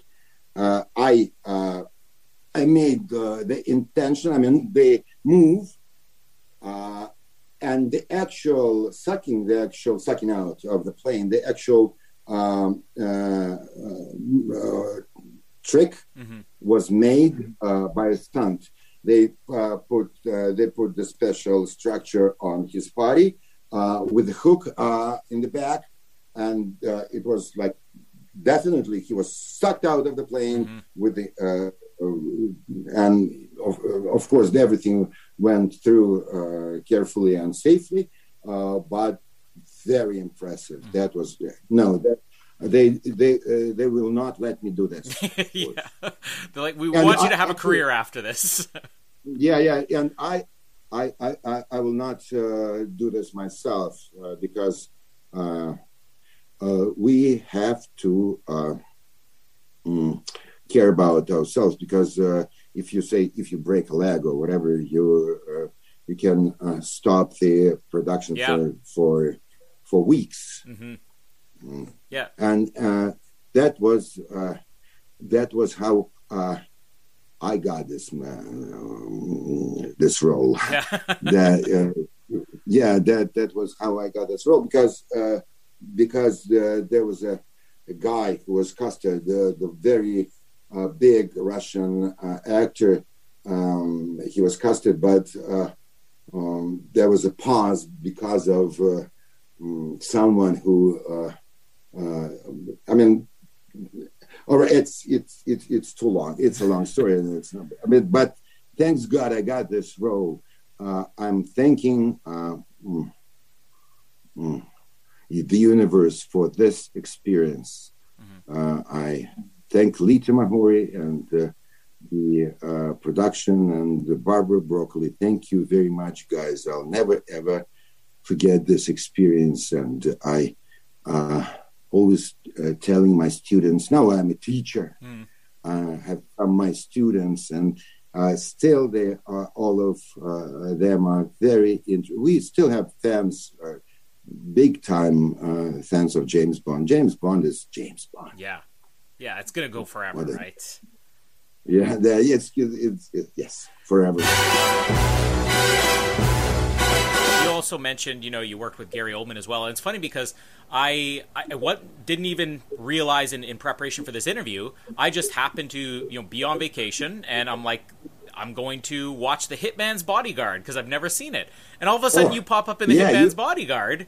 Which I, I mean, it's I interesting because did. y- you're you're filming with Gary Oldman. I mean, I guess almost all all scenes, but you have all the courtroom scenes in that movie too. Uh, and you know, obviously, you did Hunter Killer. Gary Oldman was in that as well. I don't know if you necessarily interacted with him Mhm. in that, but uh, tell us a little bit about the Hitman's Bodyguard. The Hitman's Bodyguard. If you haven't seen uh, that movie, you should because it's a real. That's a real fun. It's Oh, yeah. full with uh, with humor, with nice uh, uh, acting, with uh, uh, all kinds of. Uh, mm, uh, um, Craziness. I, I, I won't. Yes, uh, uh, that was fun. Uh, from one hand, and it was a real experience. Uh, um, uh, and you know, uh, Gary Oldman uh, is playing the uh, Belarusian president, the very vicious, cruel Dictator. Yeah. dictator. And and uh, he had to. Um, he has some lines. That there's a scene in the courtroom when he speaks Russian. And uh, Did you get to coach uh, him? Well, I was uh, asked, is it possible that Gary Oldman will come to your hotel to have a breakfast with you and to have a uh, rehearsal? I said, what? Say it again. so come on, Gary Oldman come to me. And yes, yes, God, yes, oh God, yes, yes. Uh, by that time, I was not introduced. It was like uh, uh, when I just arrived uh, um, to uh, London to uh, make that movie. And next day, Gary Oldman comes. We have breakfast. He and we uh, we met and start rehearsing. And he's actually he's he's trying and trying and trying. And I was like thinking, well, Gary, yeah, now you know what what is what, what is that? How, it's not that easy to uh, act in. Uh, mm, uh, in, uh, in in in the language that I you're not used to speak. Uh, and but he was doing very good, and, and he rehearsed hardly, hardly.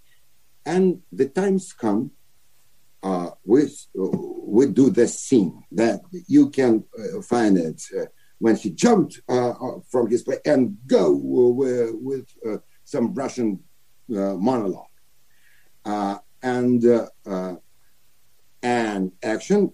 Gary jumps and starts speaking Russian, and he can't, and he stops because, and once again, and stops, and again, and stops. He cannot do that, and then, and he's, and then he start to, uh, uh, he, he, and he gets angry. He said, "Well, I'm not. I'm a bad actor. I cannot Wow. do that fucking Russian lines. I cannot." And put it on the camera. And he's he's he's he's getting uh, his anger uh, to, on himself. And at, at the same time, he goes, put on the camera, press the, uh, I'm a bad, I'm, I'm a bad, I'm so bad, I'm fucking bad, I'm very bad. And then he jumped with the Russian monologue, la la la la, Russian, Russian, Russian, Russian, Russian, Russian, Russian. And, uh, and he made it. And I saw this with my own eyes, with my own eyes. That, that how the genius works. Yeah. So I, and then, oh, that was, Wow, that's that, that was- alone is that was- crazier than anything you'll see in the Hitman's Bodyguard. yeah, yeah, yeah. So, so I don't know if uh, anyone told uh, uh, this story, but that was a fact. That was how how uh, Gary Oldman uh, uh, overcame that uh, uh, that Russian monologue. Yeah, wow. And sh- uh, he, he he made it perfectly. Mm-hmm. That was the way. And then, um, being honest, with you. I, uh, I now I'm using this method. Yeah. it's Gary Oldman's man. Yeah, you you say you swear yourself to to death. You swear yourself to death, and then you, jump like like like like a rocket to that. Wow. You, you can do that. Before we let you go, I do have a question we always ask every uh, every guest we have on the show. Uh, do you have a favorite James Bond of all time? Actor, movie, any? Pierce. Oh, I'm Rocky. so glad to hear you say that. I'm, I'm, I'm not the one you. I mean, it's uh, definitely, of course, and the movie. it's always you know we always we always tell people it's like feel free to answer your own thing and you're the one who's been bold enough to do that which we really appreciate right right and the and the best song is "Gone Another Day" by Madonna who who I also met on stage uh, on on set oh there. right oh yeah because she was in and the movie actually, yeah. yeah and yes yes and we, we like I told you I got my son uh, to that premiere and uh, mm, he was uh, looking at Madonna and Halle Berry, and he was like impressed. And he said, "Well, I didn't uh, know that uh, Madonna is not that, uh, is not that tall." Uh, I mean, I said, "Yeah, but but she's a big, she's so Yeah. big as an actress, as a um, artist, as a musician, as a, a composer." He said, "Yes, yes, I, I love her." But, but, and he went to Halle Berry to talk to her, uh, to, to talk to her. That was. He was 12, 12 years old. lucky 12 year old on set right yeah, yeah, uh, uh, yes, and there was uh, uh, on that premiere uh, like fake diamonds were everywhere. That small, you know, that Yeah. small glass uh, uh, fake diamonds. And then when uh, we came back to the hotel, uh, he was his pockets were, were full of the, those diamonds. He, little souvenir to take home got, yeah, yeah, they were like uh, lay like uh, like a like a snow, but diamonds, diamonds, Yeah. diamonds. Wow So he had. We, we, we still have some uh, uh, some of those small pieces of uh, uh, plastic. never let go of them yeah uh, Yeah, yeah, and uh, but that, those emotions probably will lose those uh, diamonds, but emotions and uh, uh, experience I will never ever uh, forget. Really. Before we let you go, there is a request I have from you, and feel free to say no, but it would make my day if you could do it. One of my favorite lines, the line that still makes me laugh every single time I watch Die Another Day, is uh, where Pierce is racing the rocket car or whatever, and you turn to Toby Stephens, you're like, "Hey boss, he beat your time." Could you give us like one line reading of the "Hey boss, he beat your time" line? Or, hey boss, he beat your time. that line it still cracks me up every single time because there's so much sincerity and it's like Right. you're looking at him like oh you know what he's gonna love this too it's like no he's not impressed yes, right, right, right, right. That was right. Yeah, everybody was uh, laughing on it, and and can you imagine what this when you're sitting in that royal premiere, and that was the first time I, I saw it actually, and the whole like five thousand people are laughing at your line. I mean, uh, I was a I was a king of the universe. I mean, Oh, ah, yeah, I yeah, the one, and you got one very happy Russian.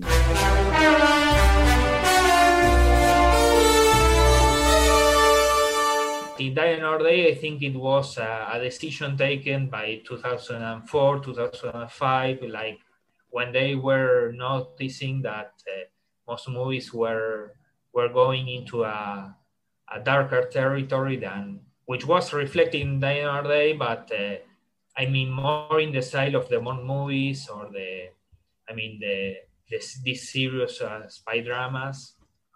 Well, now that I mentioned Alias before, but you know, well, I think in the third or the fourth season of Alias, which was uh, 2005 or 2006, we have an, invinci- an invisible car, a mini Mhm. car, it was actually, and also, uh, you know, the DNA, DNA transplant. Uh, we have it with with one of the char- characters that uh, try to that, that converts her, herself into into Sydney Bristow. Mhm. So I mean, both elements that were so much criticized in in the Day were reworked in Alias, and Yeah. nobody is trashing out Alias now.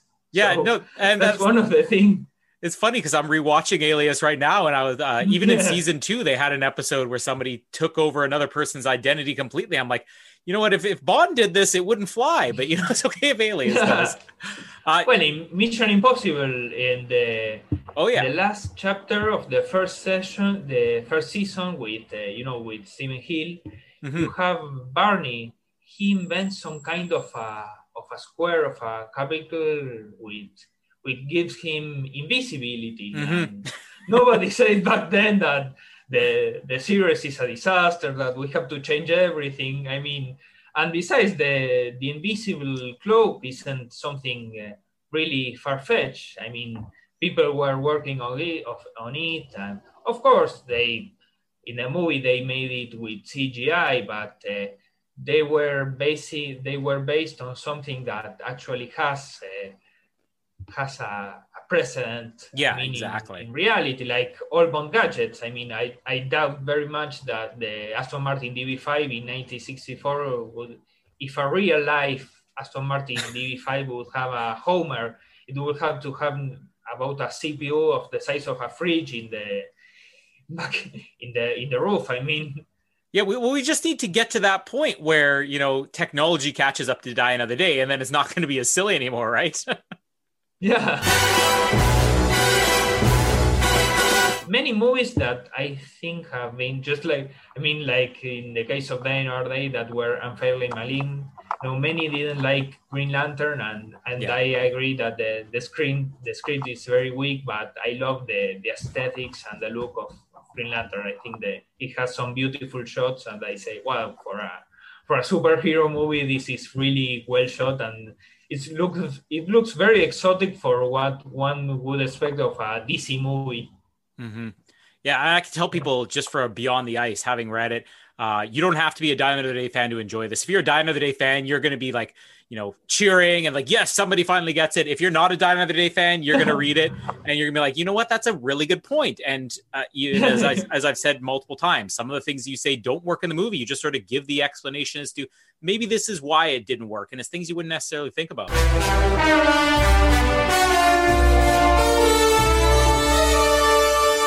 Our next guest was working in a bridal shop in Flushing, Queens, when her boyfriend kicked her out in one of those crushing scenes. What was she to do? Where was she to go? She was out on her fanny. So, over the internet from the States to, to Podcast Door, she was there to promote an event and talk some more. She has style, she has flair, and she's here. Please welcome Fran Drescher. Fran, welcome to the show today. Thank you. I'm so happy to be here. How is everyone?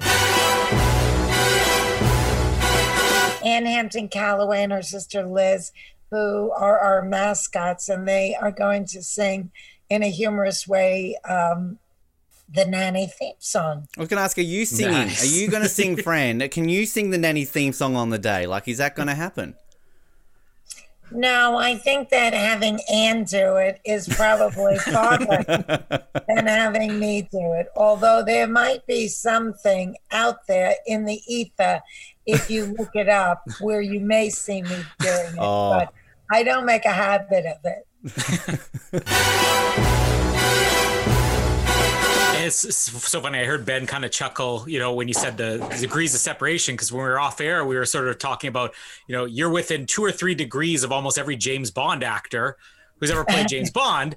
And one of the movies we covered a couple months ago, Beautician the Beast, we covered that because, you know, uh, our Bond podcast, Timothy Dalton in it, which I think one of the most surprising things about that movie is that you got Timothy Dalton to do it. I mean, was that sort of one of your first experiences of, you know, I'm just going to reach out, I'm going to call in a favor. We can get Bond to do, you know, Beautician and the Beast. It's not hard for Timothy Dalton to do comedy.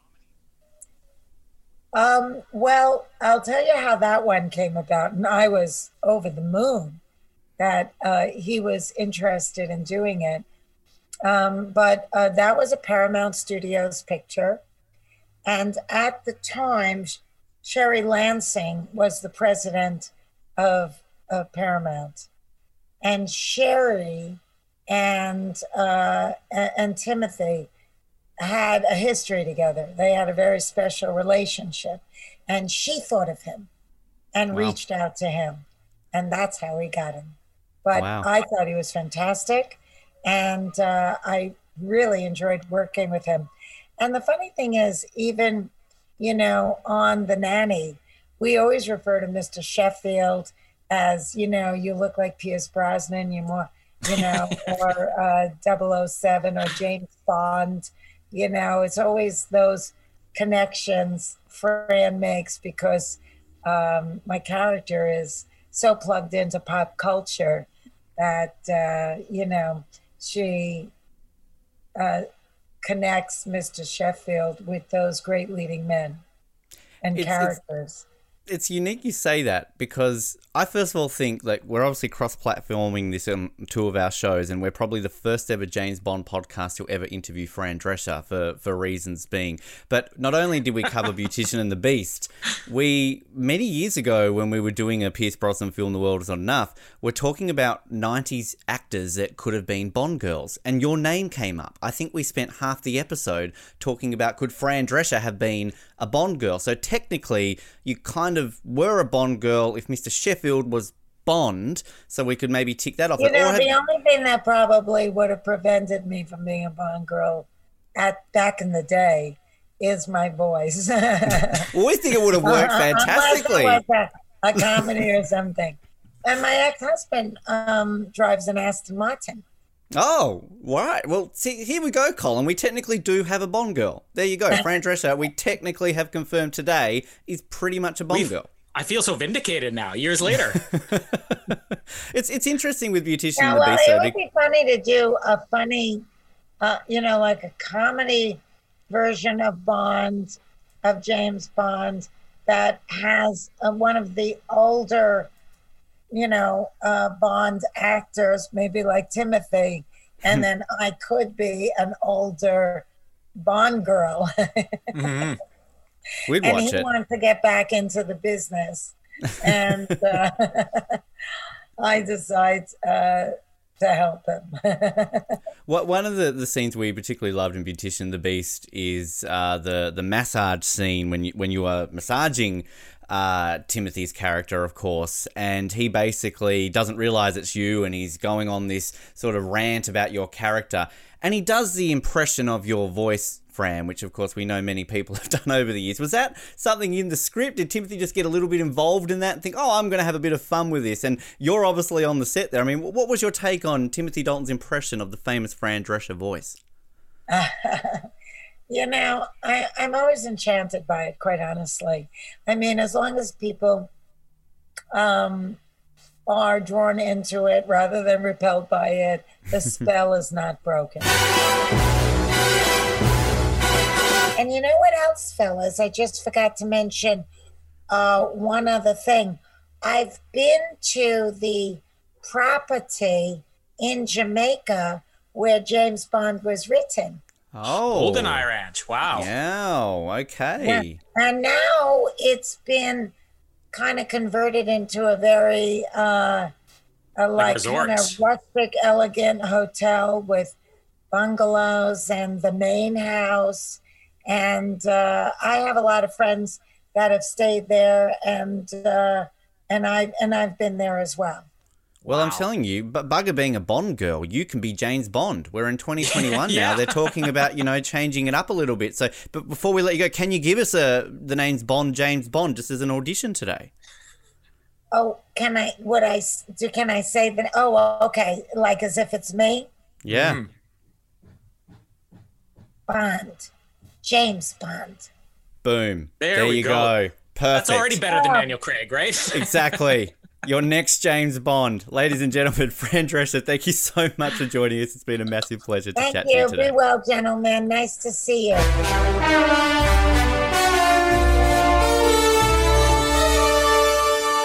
We see a lot more of this crossover now of people from other forms of media. Okay, I'm going to get into movies, or movie stars want to get into music, athletes want to get into music. I mean, all that. Uh, but uh, you know, back in the early '80s, there wasn't so much uh, of that going on. Uh, was acting something that you were seeking out? Like, I'd like to get into acting, or did the offer just sort of come to you?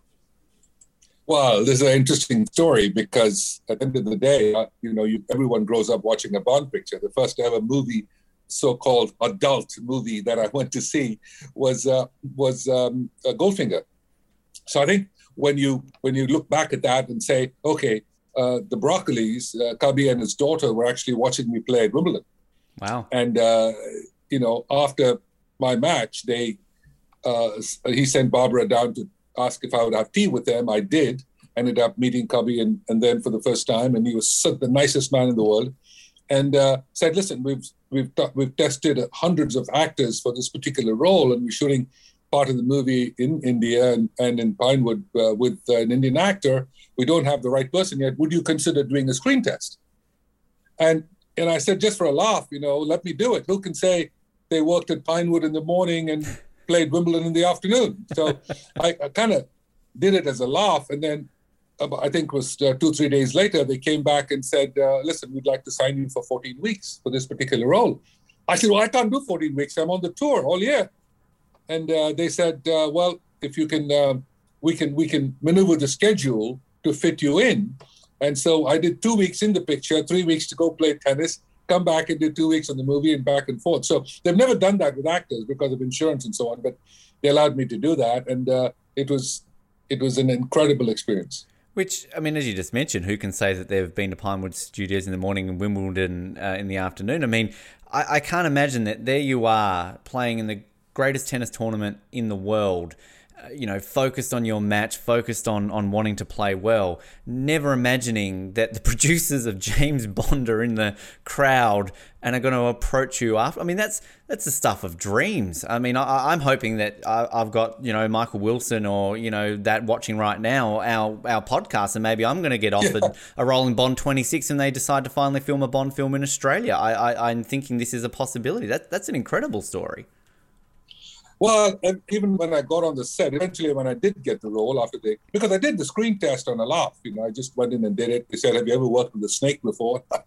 I said, "I said, I don't think so. I did play McEnroe a few times, but that's different." Uh, but I think they, they, uh, you know, they wanted to know how long it would take me to get used to the snake. And I said, "You have to be joking. I, I you know, just let me do it on the day because I'm going to have to rely on my adrenaline." Of playing at Wimbledon to be able to take me through the snake roll. so I did do it. They brought in James Brolin, the American actor, to come and do the screen test with me from the US. So he flew in from the US to Pinewood to actually do the scene that John Glen directed the uh, the screen test at Pinewood. And uh, they, I just did it on a laugh. And, and, and then Cubby said to me, listen, before my start of uh, doing the picture, when Barbara walked me into Pinewood for the first time, he said, uh, listen, don't go to any acting classes. Just do your thing and be original. You are so uh, charming on screen. Just leave that to take its course. And that's exactly what I ended up doing.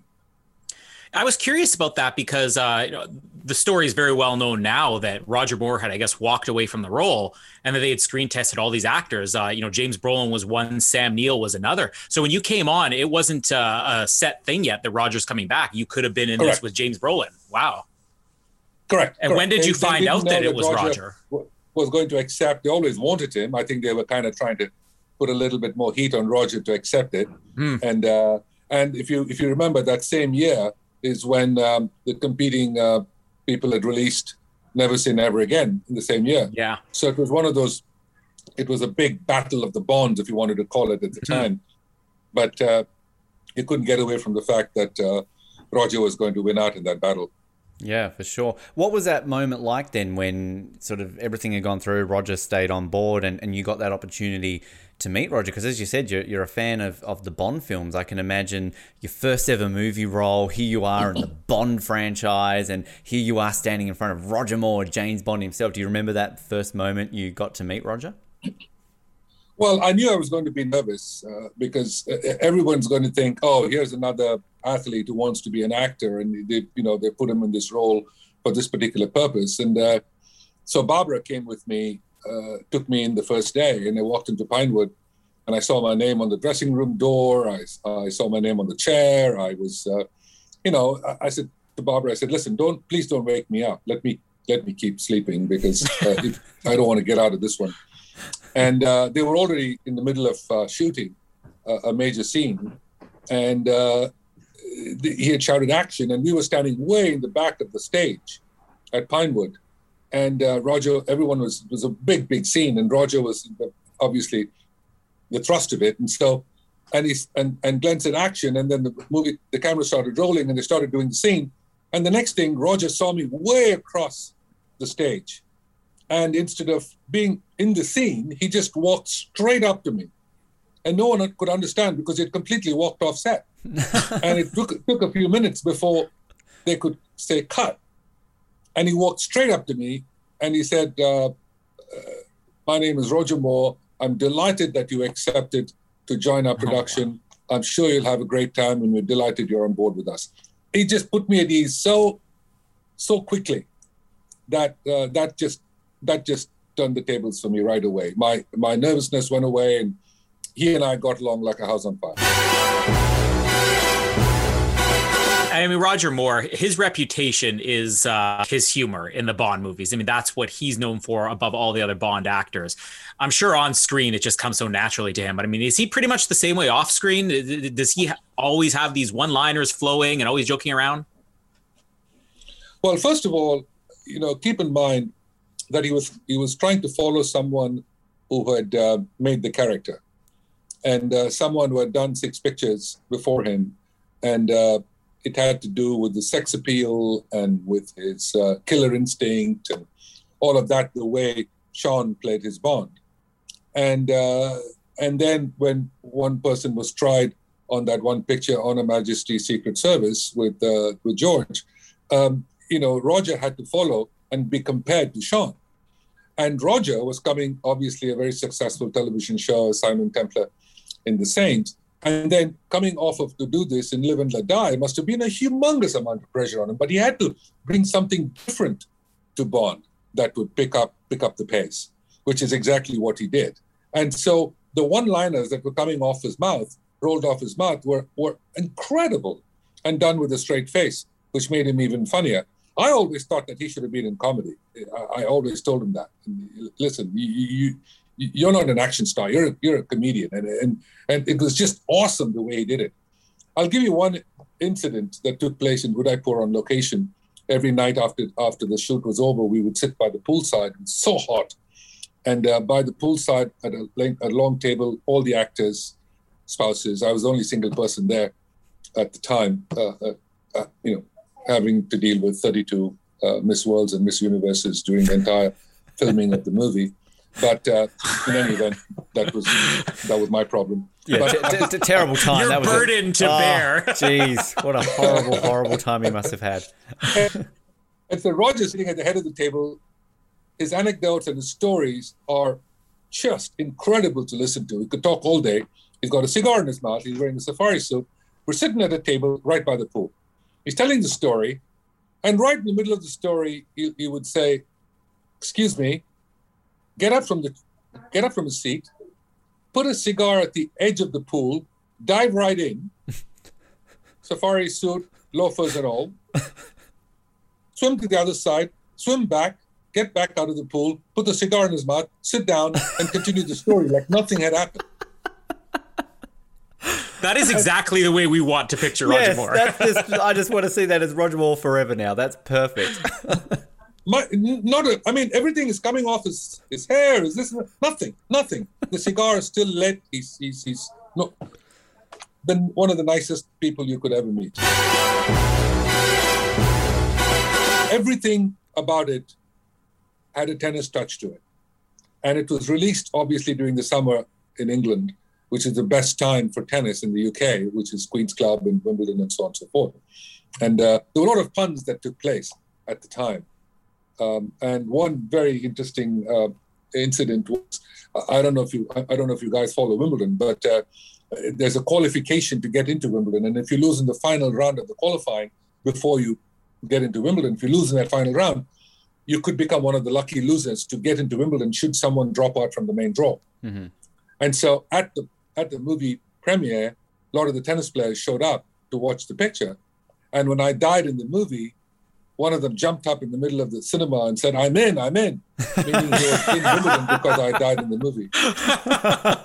That's how it should work in Bond films. That that that would, you know, lu- lucky losers. What what is it like getting killed by a buzzsaw? I mean, do, do you go into that going, okay, pretty pretty cool way of going out. I could have gotten shot. I could have pushed off a cliff, but nah, death by a buzzsaw. That's a pretty cool way to go out. Well, that was another hairy moment because, first of all, uh, you know, when the villains use a method of killing someone, they always, in a Bond picture, it, it's never a bullet to the forehead, is it? No. Or a bullet, bullet to the heart. It's always some messy death that is planned for him. The villains- lasers, yeah. exactly, exactly. So when this guy started to do the buzzsaw from above me, it's a very heavy piece of equipment that went the other way. And I looked up at him with these guys holding me and I said, uh, How long have you been practicing this? Because it was a pretty heavy piece of equipment. And he said, Well, I only got it this morning. and he was only supposed to miss me by about that much. it was, and I kept shouting whether, you know, as to whether they had insurance and what I should do and, you know, get out of the way. Should I jump back? He said, No, no, no. John kept saying, He'll miss you. He'll miss you. It's easy for you to say. You're standing way over there. so it was one of those things. And, and of course, Roger made some remarks that uh, obviously can't be aired.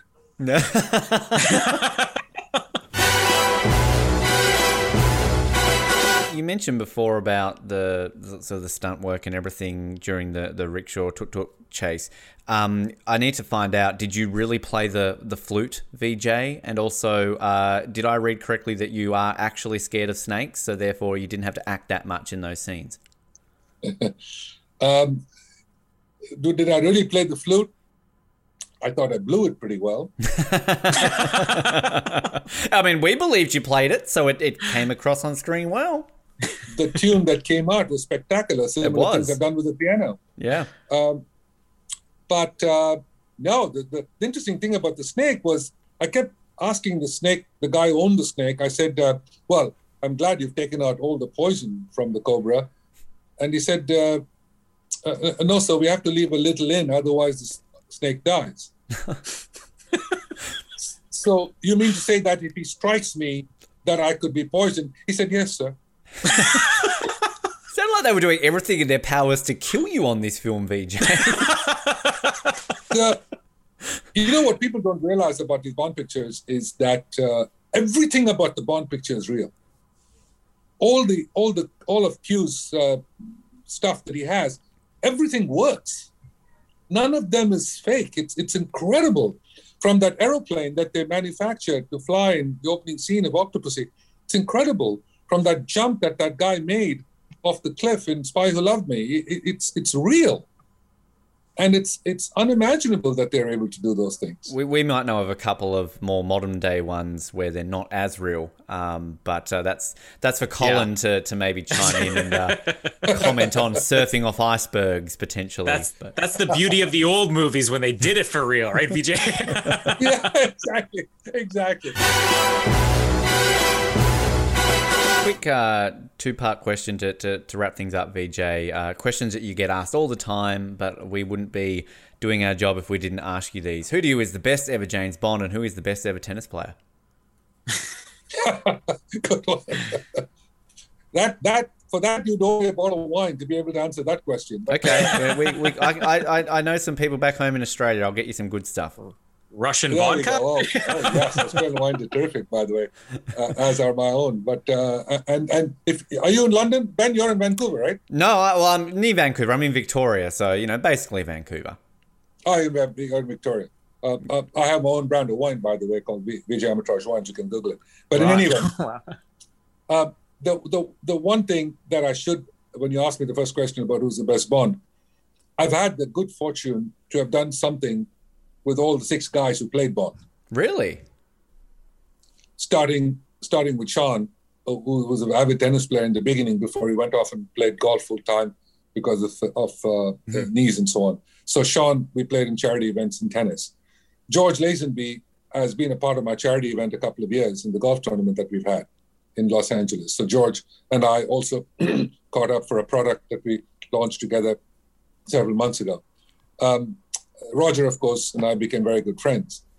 And then Timothy and I, who don't know quite as well, but we did some things for the British consulate here in Los Angeles, which was interesting. P.S. and I became very good friends um, and uh, play. I played a lot of golf together, Wow. and we're still very much in touch. He's uh, obviously living in Hawaii now, but uh, he was living in Malibu, so we used to see each other quite a bit on the golf course at my club, and uh, enjoy golf. We're about the same standard, so it was fun to play with him. And uh, and then, of course, uh, when Daniel came along, we were uh, invited to uh, launch a product together at uh, in New York, in Manhattan. So uh, I've had a chance to kind of work with all six of them in some form or fashion. And as Pierce likes to say, uh, there are more people who, walk, who have walked on the moon. Yeah. yeah, no kidding. so um, yeah, who is the best Bond? I think uh, the way Sean created the character was spectacular. As as as good as the team was when um, Cubby and Harry bought the rights to doing it. I think, but for Roger to be able to run with it after a successful six six picture run by Sean, uh, I think was quite unique. So uh, and being very very close and uh, as objective as I possibly can be, I think I'll have to go with with Roger and uh, Sean up front. But again, I think Daniel has done a terrific job in, in the in the later stages. Though Pierce has tried very hard to combine Roger and Sean together. Absolutely. Yeah. And, and you know what? Uh, we didn't quite get the answer on the tennis player, but Ben, just by default, uh, as a proud Canadian, we're going to check that off as Milos Raonic. I think that was what Vijay said, right? I, I, I definitely heard Milos is a Leighton Hewitt. guy, and I, I tell you, Canada have done a spectacular job with its players in uh, uh, you know considering what they've what they've had. But I think they've done a great job with Canadian tennis. And uh, but to answer Ben's question, I think uh, for me, Rod Laver was always uh, the one to look up to. Though I ended up fortunate to have played him and beat him at the U.S. Open. And one other time as well, but uh, but you look at the record, you have to go with the record, and you can't compare. Uh, you got to compare apples and apples, and so um, I think Roger, Rafa, Novak, Laver, all of these guys would have been good in any generation. Just put them in that generation, and they would have been the best. I, I appreciate that when Colin's, you know, shouting the prideful Canadian player there that I, I went for Le- I went for Leighton Hewitt instead of Rod Laver. So I um I, he's player of my era. I grew up loving Leighton, so I guess Okay, kind of that's you know him and Pat Rafter were kind of my heroes growing Oh, up. So yeah, that's kind of where I went from that.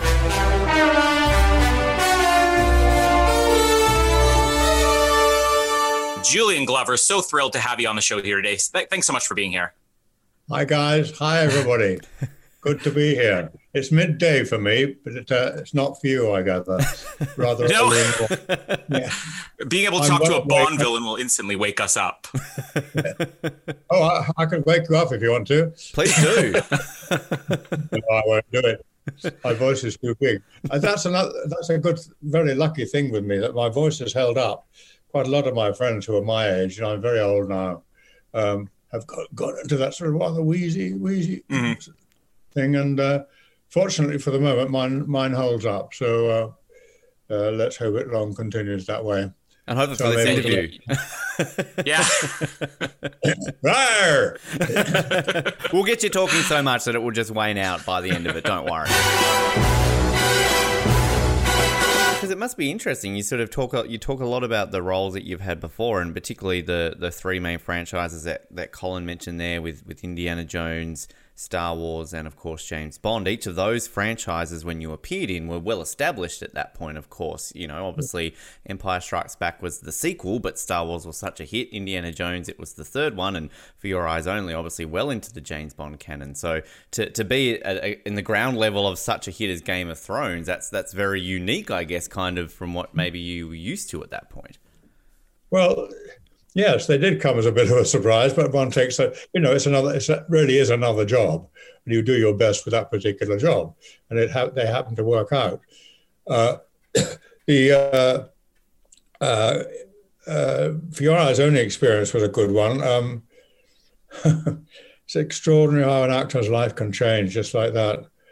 Uh, I'd had about six months out of work, and I would, we were getting desperate. My wife wasn't working either, and um, we were into you know selling the car stuff and talking about selling the house and, and we have a very modest semi-detached house here in in in London in the suburbs of London. Anyway, we were we were into that and one. Uh, weekend, my no, about Wednesday, my agent rang and said, "Oh, I've got your movie, uh, fantastic! It's a film, uh, a Roman movie with Tony Hopkins, and it's being filmed in Greece at the moment, um, and they want you to go out uh, in uh, over a week's time." And I said, "Oh, fantastic, wonderful, wonderful! Very bad money, but it didn't matter. It was work, and it was some money." So we arranged for my wife to come out with me and all that stuff. On the Friday, uh, another call from my agent saying, I'm terribly sorry, but the Screen Actors Guild is on strike.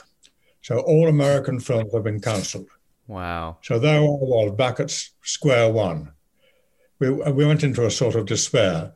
The next morning, Saturday morning, when no business in our business happens at all, my agent rang from home, said, They're interested in you. Get along now for a film about Alexander the Great uh, the great uh, Greek king, and they want you. They're interested in you for playing the part of the his father, Philip of Macedon, um, and they go out next week to Greece. I, and, and I said, the money is dreadful. uh, I, will do it. I'll do it. I'll do it. so to cut the long story short, I went out to Cor- to Corinth, which is where the film was being made, uh, did all that, and was within a week of leaving it when my agent rang again in Spain, in, in Greece, and said, uh, uh, They want you for the James Bond movie, for the leading. Uh, they want me? Well, they've got to meet you. Christ. I said, Saturday, you've got, to, you've got to be there on Sunday. And I said, I can't, I'm shooting on Saturday. And he said, Julian, this is a Bond film. Get out of it. and, and, and licked the feet of the first assistant. Um, and, and, he was very understanding, and he managed to get rid of me at lunchtime on, on, on the Saturday, but only just in time for me to catch the plane to Frankfurt from Athens, which I was in all my makeup and everything. Um, I was taking my makeup off in the car going to Athens airport. And uh, Frankfurt, then to London, and then home. And my wife, who was in the theatre at the time, couldn't believe it when I walked in through the door. You're supposed to be in Corinth. I, yes, well, this is what happened. And the next morning, I went for an interview, long interview, with uh, Cubby Broccoli and his wife Dana, and everybody else on the film, it seemed. And I thought, this is a bit funny. And the costume chap, after my long talk, uh, said, and they went, the couple went off, Cubby and his wife went off into, a, into another room to talk. And uh, Tony Nichols, the uh, costume chap, said, You've got it, Julian. I can tell that Dana wants you. And um, indeed, I got it. Got the part of the leading villain in a James Bond movie. Wow. The That's... next plane out, and the next morning I was shooting again. And that evening, of course, I bought dinner for the whole whole. I unit. can imagine. And, um, yep. uh, yeah. And a special dinner for that first assistant. Wow. And then uh, after that, uh, I all I had to do was fly the little bit of distance between Corinth and Corfu, which was a half hour plane journey. Um, and I got the first thing I did was be greeted with this brown envelope with 520 pounds in it, which was my first week's per diem. I simply couldn't believe it. was out of poverty into wow, what is this? uh, filming and uh, and I did my first day's filming when I got there. It was stuff on a boat, and I knew jolly well that uh, if I'd screwed up, I'd be I'd be out on the next plane. Uh, but I wasn't. Uh, I didn't screw up, and I was kept on for the film, and that's the brief history of Julian the, Glover. The rest, the rest is history. I'd love to know with the role of Kristatos, what, what's so unique about For Your Eyes Only is that halfway through the film, you kind of have this quick pull situation where you know we think that you're the good guy that you're working with Bond, and then of course ultimately you're the the villain uh, throughout that role, and of course any actor will say, and uh, you know, you're playing the villain. We know are the villain, but you don't play it as a villain. You always assume that your motives are good, of course. Uh, you know, throughout that. But does that make it? I mean, how is that playing a role like Kristatos, where for the audience perspective, we don't know you're really evil, at least in our eyes, until halfway through? Does that make it a, a different way of playing a character like that, or do you still play it the same? Because as I said, you kind of play a villain, not assuming that you're a villain all the time. You you play it for the motives your, your the character has for doing it. and he wanted money in order to go on properly protecting and uh, promoting that skater. Mm, baby. Mm-hmm. And uh, uh, who was his protege. And it's not until later in the film that he gets a bit bad with her um, uh, when he gets frustrated. But that's the that was my main object in it, and I was willing to uh, help the Russians in whatever way I helped in that sort of typewriter thing, an attack whatever it's The, called. the ATAC, yeah. Uh, what was it called? The ATAC. ATAC. Yeah, yeah. Um, ATAC, yeah. Um, uh, I was able to do that because, I mean, I wanted to do it because I wanted money from the Russians. And uh, exactly the same motivation as in For Your Eyes Only. Uh, No, for in uh, Indiana Jones. Yeah. Walter Donovan wants needs the money in order to find the secret of eternal life. And I, I ask you now, both of you, what would you do for the secret of eternal life? Um, well, I mean, I'd, I'd hang out with Lynn Holly Johnson if that's an option. I'd hang out with Bibi. Like, can we? you can have the money. I'll, I'll have Lynn Holly Johnson. Does that work? Holly Johnson, wasn't she lovely? Oh, yeah. She, she came over from uh, f- from the states when um, when Roger died, and he had a wonderful uh, ce- celebration at the Pinewood Studios. Uh, took all afternoon. It was just absolutely fantastic tribute. Uh, and she came all the way from the States for that. Hardly changed at all, little Holly. Such a bonny girl and such a nice young woman. Uh, she was tr- tremendously popular and we all adored her. Yes, well, that was that was what I had to like in Game of Thrones. You hold something inside yourself, which is the reason you're doing things. You know, even Hitler didn't do things for no reason. Mm-hmm. You might hate the reasons, but he he he he did horrible things. But He thought he was doing it a for the right reasons. I mean, obviously, he- history frowns upon that, but he thought he was. Hitler himself was not um, someone who rel- relished in torturing human beings. Mm. Uh, to play that is a quite different thing. Uh, to, to play someone who gets pleasure, sometimes almost sexual pleasure, from hurting someone very badly and seeing the results of their hurt. Now, that's another thing entirely from being. Mr. Big. Mr. Big closes his eyes to all that, if he can, and just takes the rewards. He's got a different motive. It, sounds very arch and very actory, but I am an actor, so why shouldn't I talk like an actor? Um, you you have to find the the bottom of the blow. You have to, which doesn't show. Well, I suppose it does, but, uh, but you don't consciously play either a villain or a good guy. But you're a good guy if he, Kristatos was a, good, a nice chap, good chap to have dinner with, and a good conversationalist. Had this rivalry, of course, with Topol, but that's something which can happen in any businesses. Um, people have rivalries.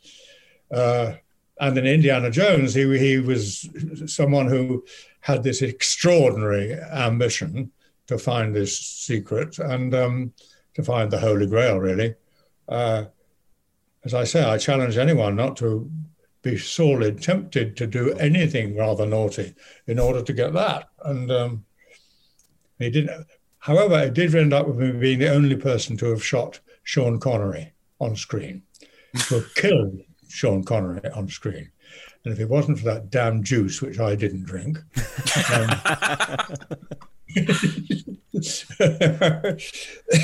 he'd be dead now. And of course, old Sean is dead now.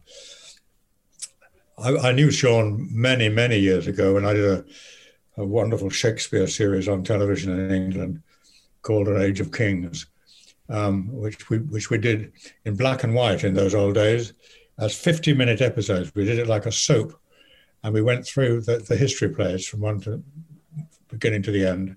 Uh, and Sean Connery was employed to come in and play a wonderful part, which I wanted very badly, but had to admit that Sean was much better, called Hotspur. And if you think of the name Hotspur, you can see what Sean could do with it. Yeah. And um, and he was absolutely fantastic. And that's that's when we first got to know each other. And we knew each other peripherally, you know, at parties and things like that. Hello, Sean, I had a little chat. Uh, and then we got to work on the film, and it was, a, it was very nice to be together with him. And um, and then he was able to properly introduce me to Harrison, and um, we got on very well too. Well, Rest, why not? Rest is history. Yeah, it's interesting actually because I believe you have worked with four of the Bond actors as well. You're mentioning Sean, obviously Roger and Your Eyes Only, and you've worked with uh, Timothy Dalton and Pierce Brosnan as well. So, and, and we were trying to work this out that you might be outside of you know someone like Desmond Llewellyn, um, you know, one of the only actors who have worked with that many of the Bond actors. You need to find something to do with Daniel Craig and George Lazenby, Julian. I feel like you you need to tick off the the list here so you can say you've worked with all six of them. Well, I'm not going to do that now. you never know. Daniel Craig's about to retire as Bond. Like he might start doing some of you know things like a Game of Thrones prequel or something like that, or who knows.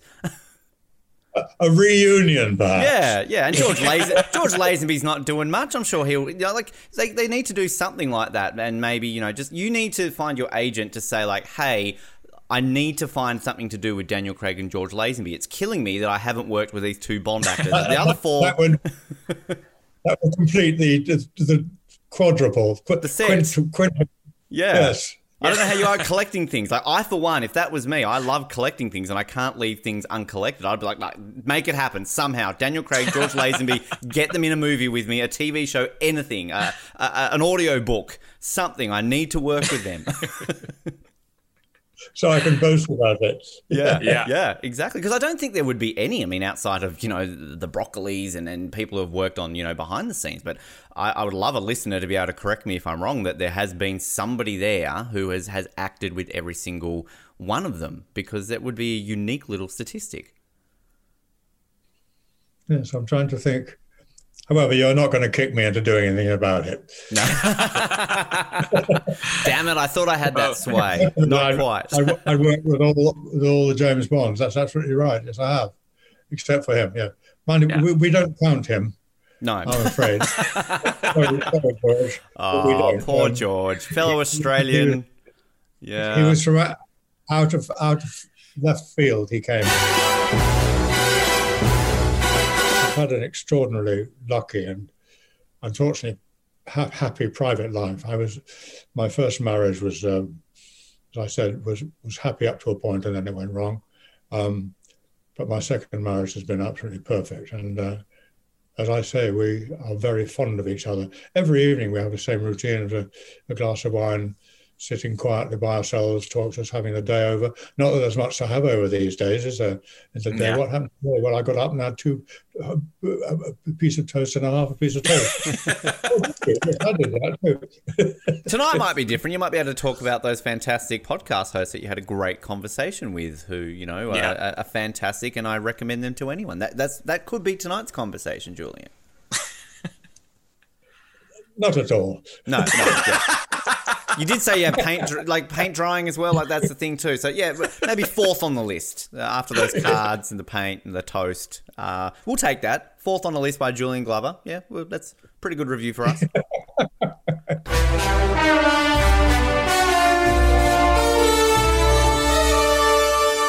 obviously a lot more in this book outside of the, the Lost Timothy Dalton films, and a couple that I wanted to touch on. I, I was so fascinated reading all the information you did on James Bond Jr. We, we've covered the pilot on this show, and you know it's it's an interesting it's an interesting journey, but. I, I don't know again if there's really been much written on the history of it. 'cause No, it's, it's it was so interesting learning about ev- and how seriously it was taken because it's obviously something often mocked by Bond fans, but like this Yes. was a big deal for everybody involved, and Eon and, and the Broccoli put a lot of effort into this show. I, I- I'm, I'm I'm so happy that you took that away from it. And and yes, I think that that that my book uh, has the most comprehensive account of James Bond Jr. Uh, for, for for some, perhaps too much. Uh, but yeah, they took it really, really seriously. They weren't. I, I don't. I'm not. I didn't give it. I gave it a lot of um, book space uh, and and and research. Not necessarily because I thought it's good or bad. I don't concern myself with it, whether good or bad. But I'm. But the book is about intent, Hmm. uh, and their intent was to make a a a nuanced uh, cartoon about James Bond's younger days. Now, what came across might not have been that, um, or wasn't that, but they really put all their effort into this. You know, this was co-written, co-created, I should say, by uh, Michael G. Wilson.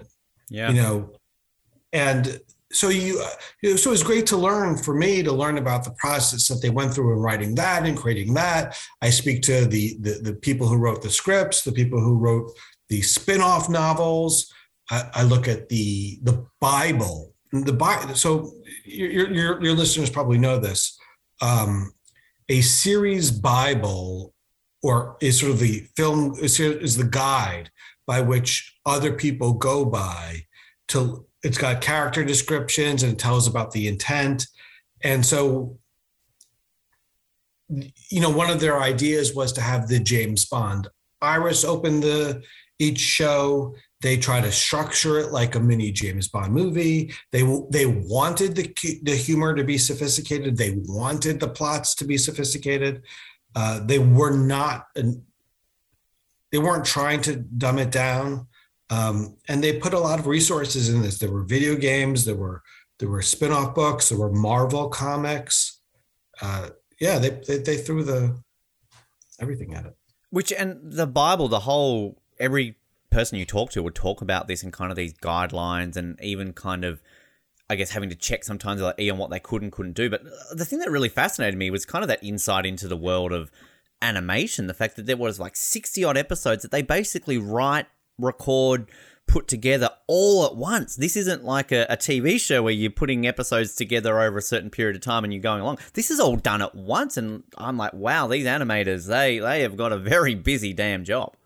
Yeah, no, it's sixty. It's sixty-five episodes. Uh, I think from ninety to ninety-one, uh, and they were all sort of working on top of each other. And so, so I I, I spoke to you know a bunch of, of the writers as I mentioned, and I would say, oh look, you're sort of doing.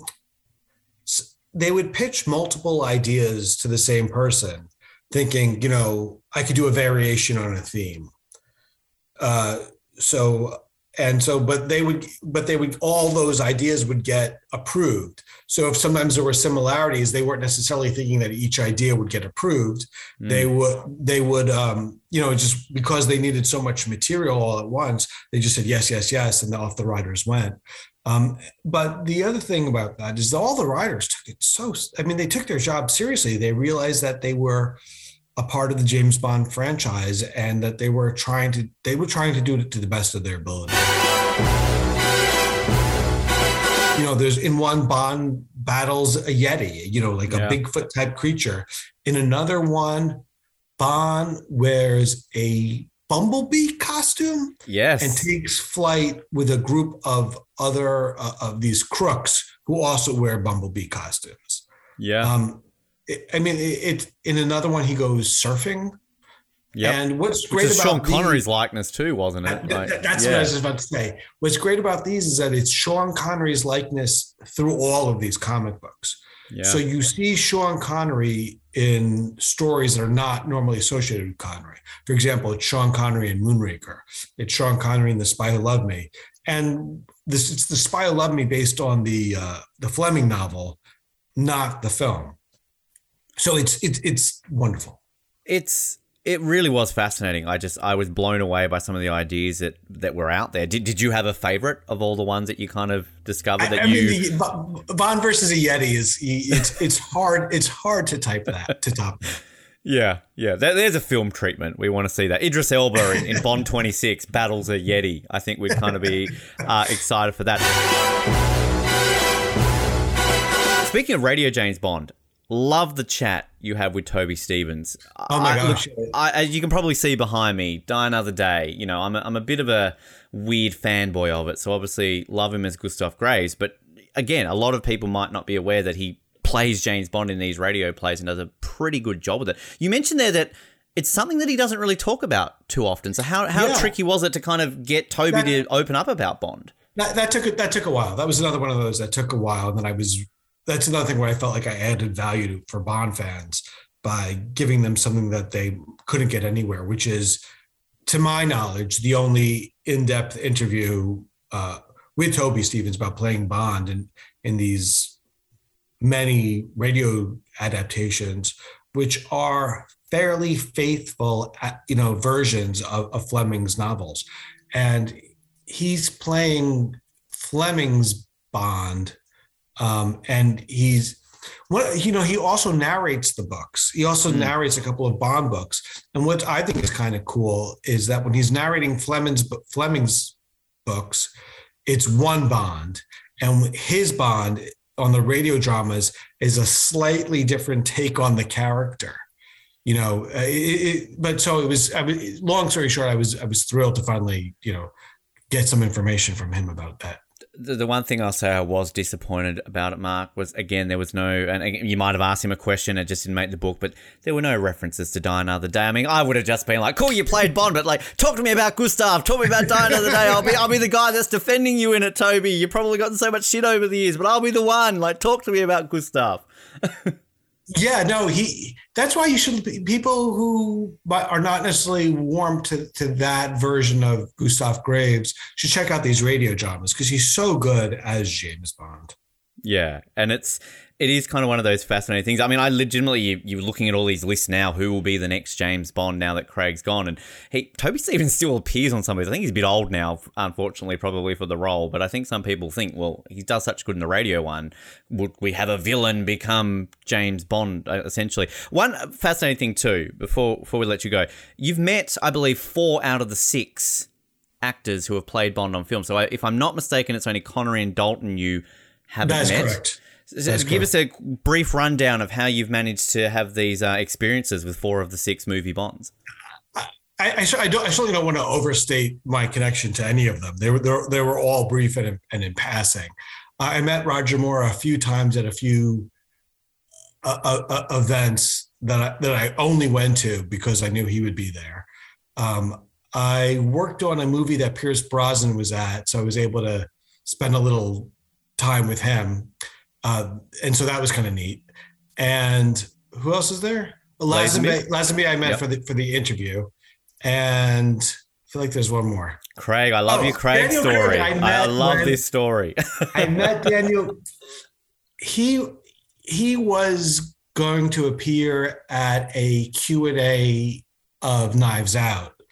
And so I I brought him my first Bond book and I presented it to him. And so that that was like a little thrill for me because he was he was very gracious about it. Which, which can I just point out? You, you, you got yourself a front row seat and you kind of rushed the stage, which I love that little bit which you said. Which and like I loved your line when like you said he sort of graciously took it and how you would like to think that in in the car back to the hotel where it was that he maybe had a bit, bit of a flick through. Which it was just it's a nice little moment because I can imagine as an author when you're writing something like this and you get that opportunity to present someone a book like that that you got to have that little moment of thinking like well yeah, maybe, yeah. In my in my work. imaginings, when he got into the car, you know, he had this long ride. You know, this New York City traffic. He has to get back to another borough, perhaps, and he's got nothing else to do. Might might, might as well read my book. Yeah. while, while he's in the car.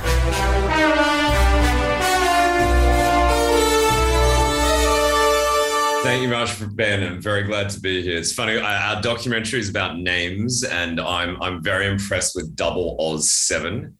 Uh, I think I don't know how many martinis it took for you guys to come up with that one.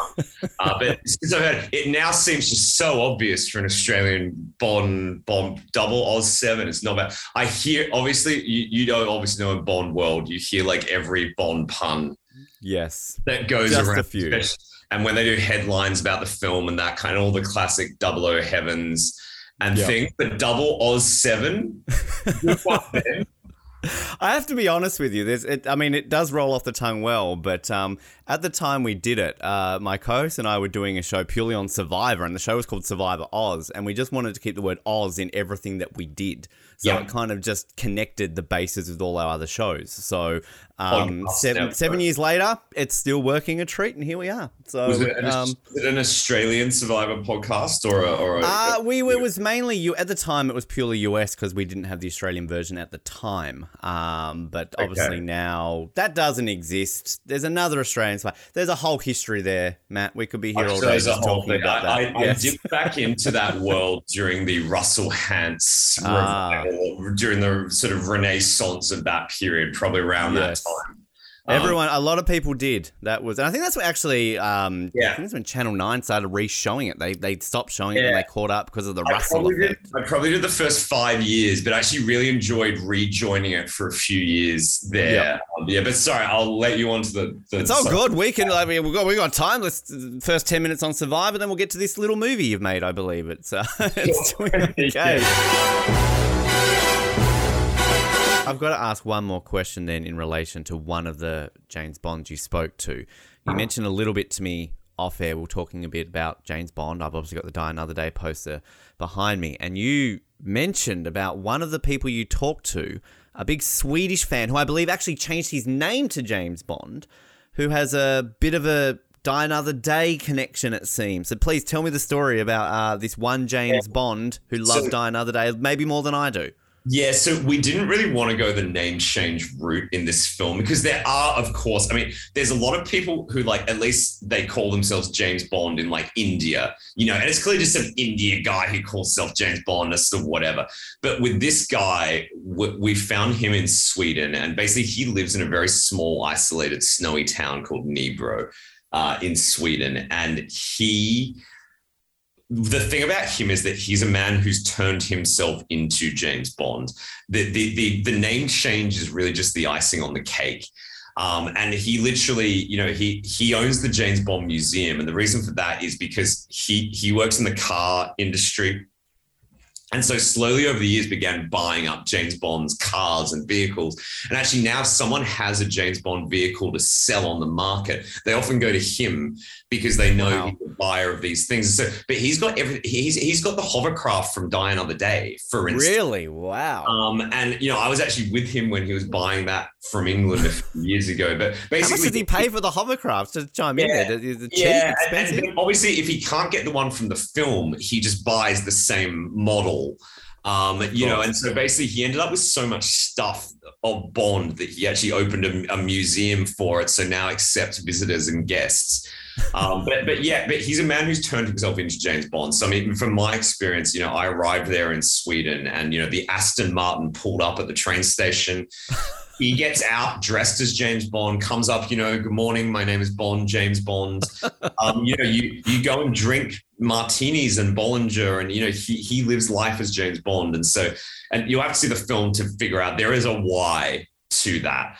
Um, which, which, yeah, you, you you'll see in the film. But that was the kind of cool thing with him. But yeah, but what what I find interesting with him is that he's he's a guy who's turned himself into James Bond, but it's against the backdrop of this tiny snowy town in the middle of Sweden. And so it's kind of funnier because he goes around this town as James Bond. Of course, the local townsfolk there are somewhat bewildered by by all of this and kind of by the media attention that's come on their town because of this man.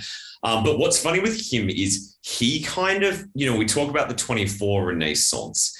He he kind of he loved Bond his entire life, but Goldeneye for him was a massive renaissance of, of Bond um, because yeah, he went through that period, which I'm too young for, but it must have been a fascinating period between License to Kill and Goldeneye, where it felt like James Bond might actually end forever. And of course, now we're like got a six year gap between Bond Yeah. films. That seems normal.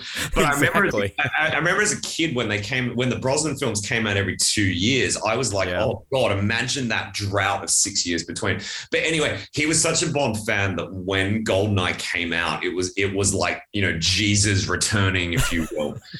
and so he became very attached to Pierce Brosnan, and because him and Brosnan look somewhat similar, he, he, Brosnan became the the Bond that he models himself on specifically, and then but because the museum is surrounded by ice and snow, he's kind of used the Die Another Day Brosnan specifically, and specifically with the cars and vehicles he purchases.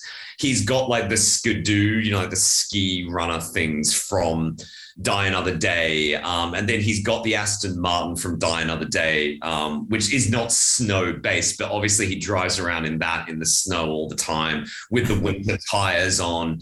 Um, and then obviously, funnily enough, he's got the hovercraft from Die Another Day. And the hovercraft obviously only is in the in the sweet in the North Korea sequences of that film.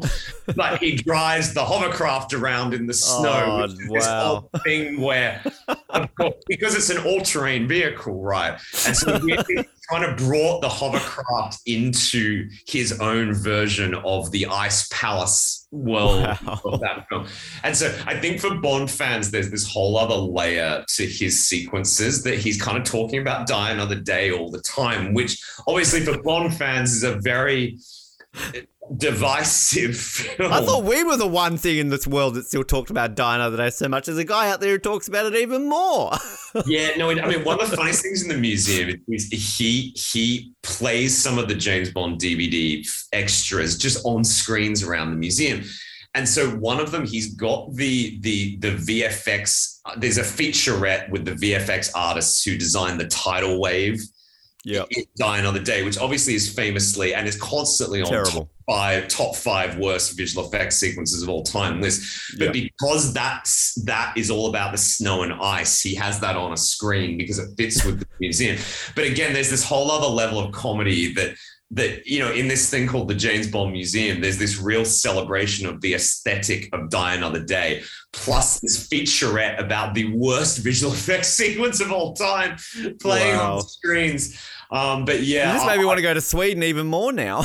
Look, I, you know, it's meant to be a bit bizarre, you, you know, and I think as a Bond fan, you also understand this whole other level of bizarre to it. Because what I like about James is he doesn't follow the convention of what you're supposed to like in James Bond. He's he's a guy from Nybro and he likes what he likes in James Bond and he likes the fun stuff. And like most people do, you know, outside of our little James Bond fan bubble, you know, uh, people do like the fun ones and people kind of do like Die Another Day. And they're like, yeah, that one where they Because we've all got our guilty pleasure, no matter what Bond type of Bond fan you are. We've all got that one that most people don't like, but we like. You mentioned License to Kill, a usually hated Bond fa- a film, but some people got to have it up. Die Another Day for me. One of our co-hosts, he loves Diamonds Are Forever. Like it's just you've always got that guilty pleasure, which is Well, kind of shit, but you enjoy it. I think it's also relative to what's going on in the films right now. I, I think Yeah. with the the what I would call the incredibly overstuffed plots in the back half of the fine of the last two Bond films.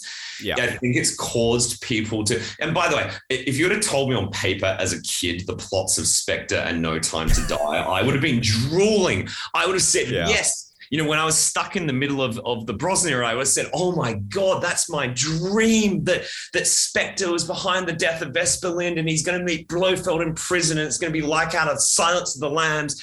And like, I would have dreamed of that Bond film existing. However, I, sometimes I think you have to be careful of, of what you wish for, and I think mm-hmm. now, especially. There does feel like there's been a resurgence in love for the non-GoldenEye Brosnan film. Tw- 20 years anniversary. We talk about the 60th Yeah. anniversary of Bond. It's tw- happy 20 Yeah. anniversary for Die Another Day this year, Matt. Come on. Uh, and I think I think now sometimes after after these you know also very long films, Yeah. the Brosnan films actually you know they have the same production value of of the later Bond films, but they're just a lot kind of simpler. I mean, the fact is you know the Brosnan films actually are just the classic James Bond on a mission structure. Yeah. Um, you know, and I think there there has been a reappreciation. I think you can feel it happening these days of of those films. About time. It's meant to happen. I'm telling you now. I was actually Yeah. hoping you were going to say that uh, you go to his museum and there's like a, an empty pedestal, and he would go, "Oh look, there's the uh, Aston Martin from Die Another Day, but it's invisible." So like he could have just Yeah. pulled that off. But you know what? um, That's a good joke, and I'm going to tell him to try that one. That's actually a really, you know, that's You're welcome. actually- That's actually a really funny joke. And I'm going to tell him to do that in the museum. Make a plaque that says, This is the invisible Aston Martin from Die Another Day. That's people would get it. It's that's really funny, Ben. I don't think he's thought of that. I'm going to suggest that to him. It's a it's, that's a good idea. Just, just It's taken us nearly 120 episodes of somebody say I'm funny, Matt. You are my favorite No, no, guest we've ever had on this show. Thank you. because he has a James Bond museum. That's the pl- only there or somewhere like Bond in Motion could that. Jo- I'm going to tell him that one, Ben. Oh, stay tuned. That's life. That's what all the people say. You're riding high in April, shot down in May. But I'll never change my tune. When I'm back on top, back on top in June, I say that's life. That's life, as funny as it seems. You know, some people get their kicks stomping on a dream. But I don't let it get me down. Cause this fine old world keeps spinning around. I've been a puppet, a pirate, a pauper, a poet, pawn and a king. I've been up and down and over and out. And I know one thing. Each time I find myself flat on my face, I pick myself up and get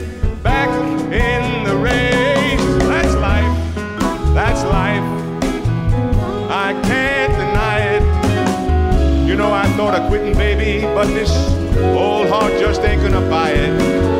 And if there's nothing shaking come this here July, I'm gonna take a big bird and then I'll fly. I've been a puppet, a pirate, a poet, a pauper, pawn and a king. I've been up and down and over and out, and I know one thing. Each time I find myself laying flat on my face, I pick myself up and get back in the race. That's life. That's life. I can't deny it. I thought of quitting, baby, but my heart just ain't gonna buy it. And if there's nothing shaking this here July, I'm gonna roll myself up in a big ball. And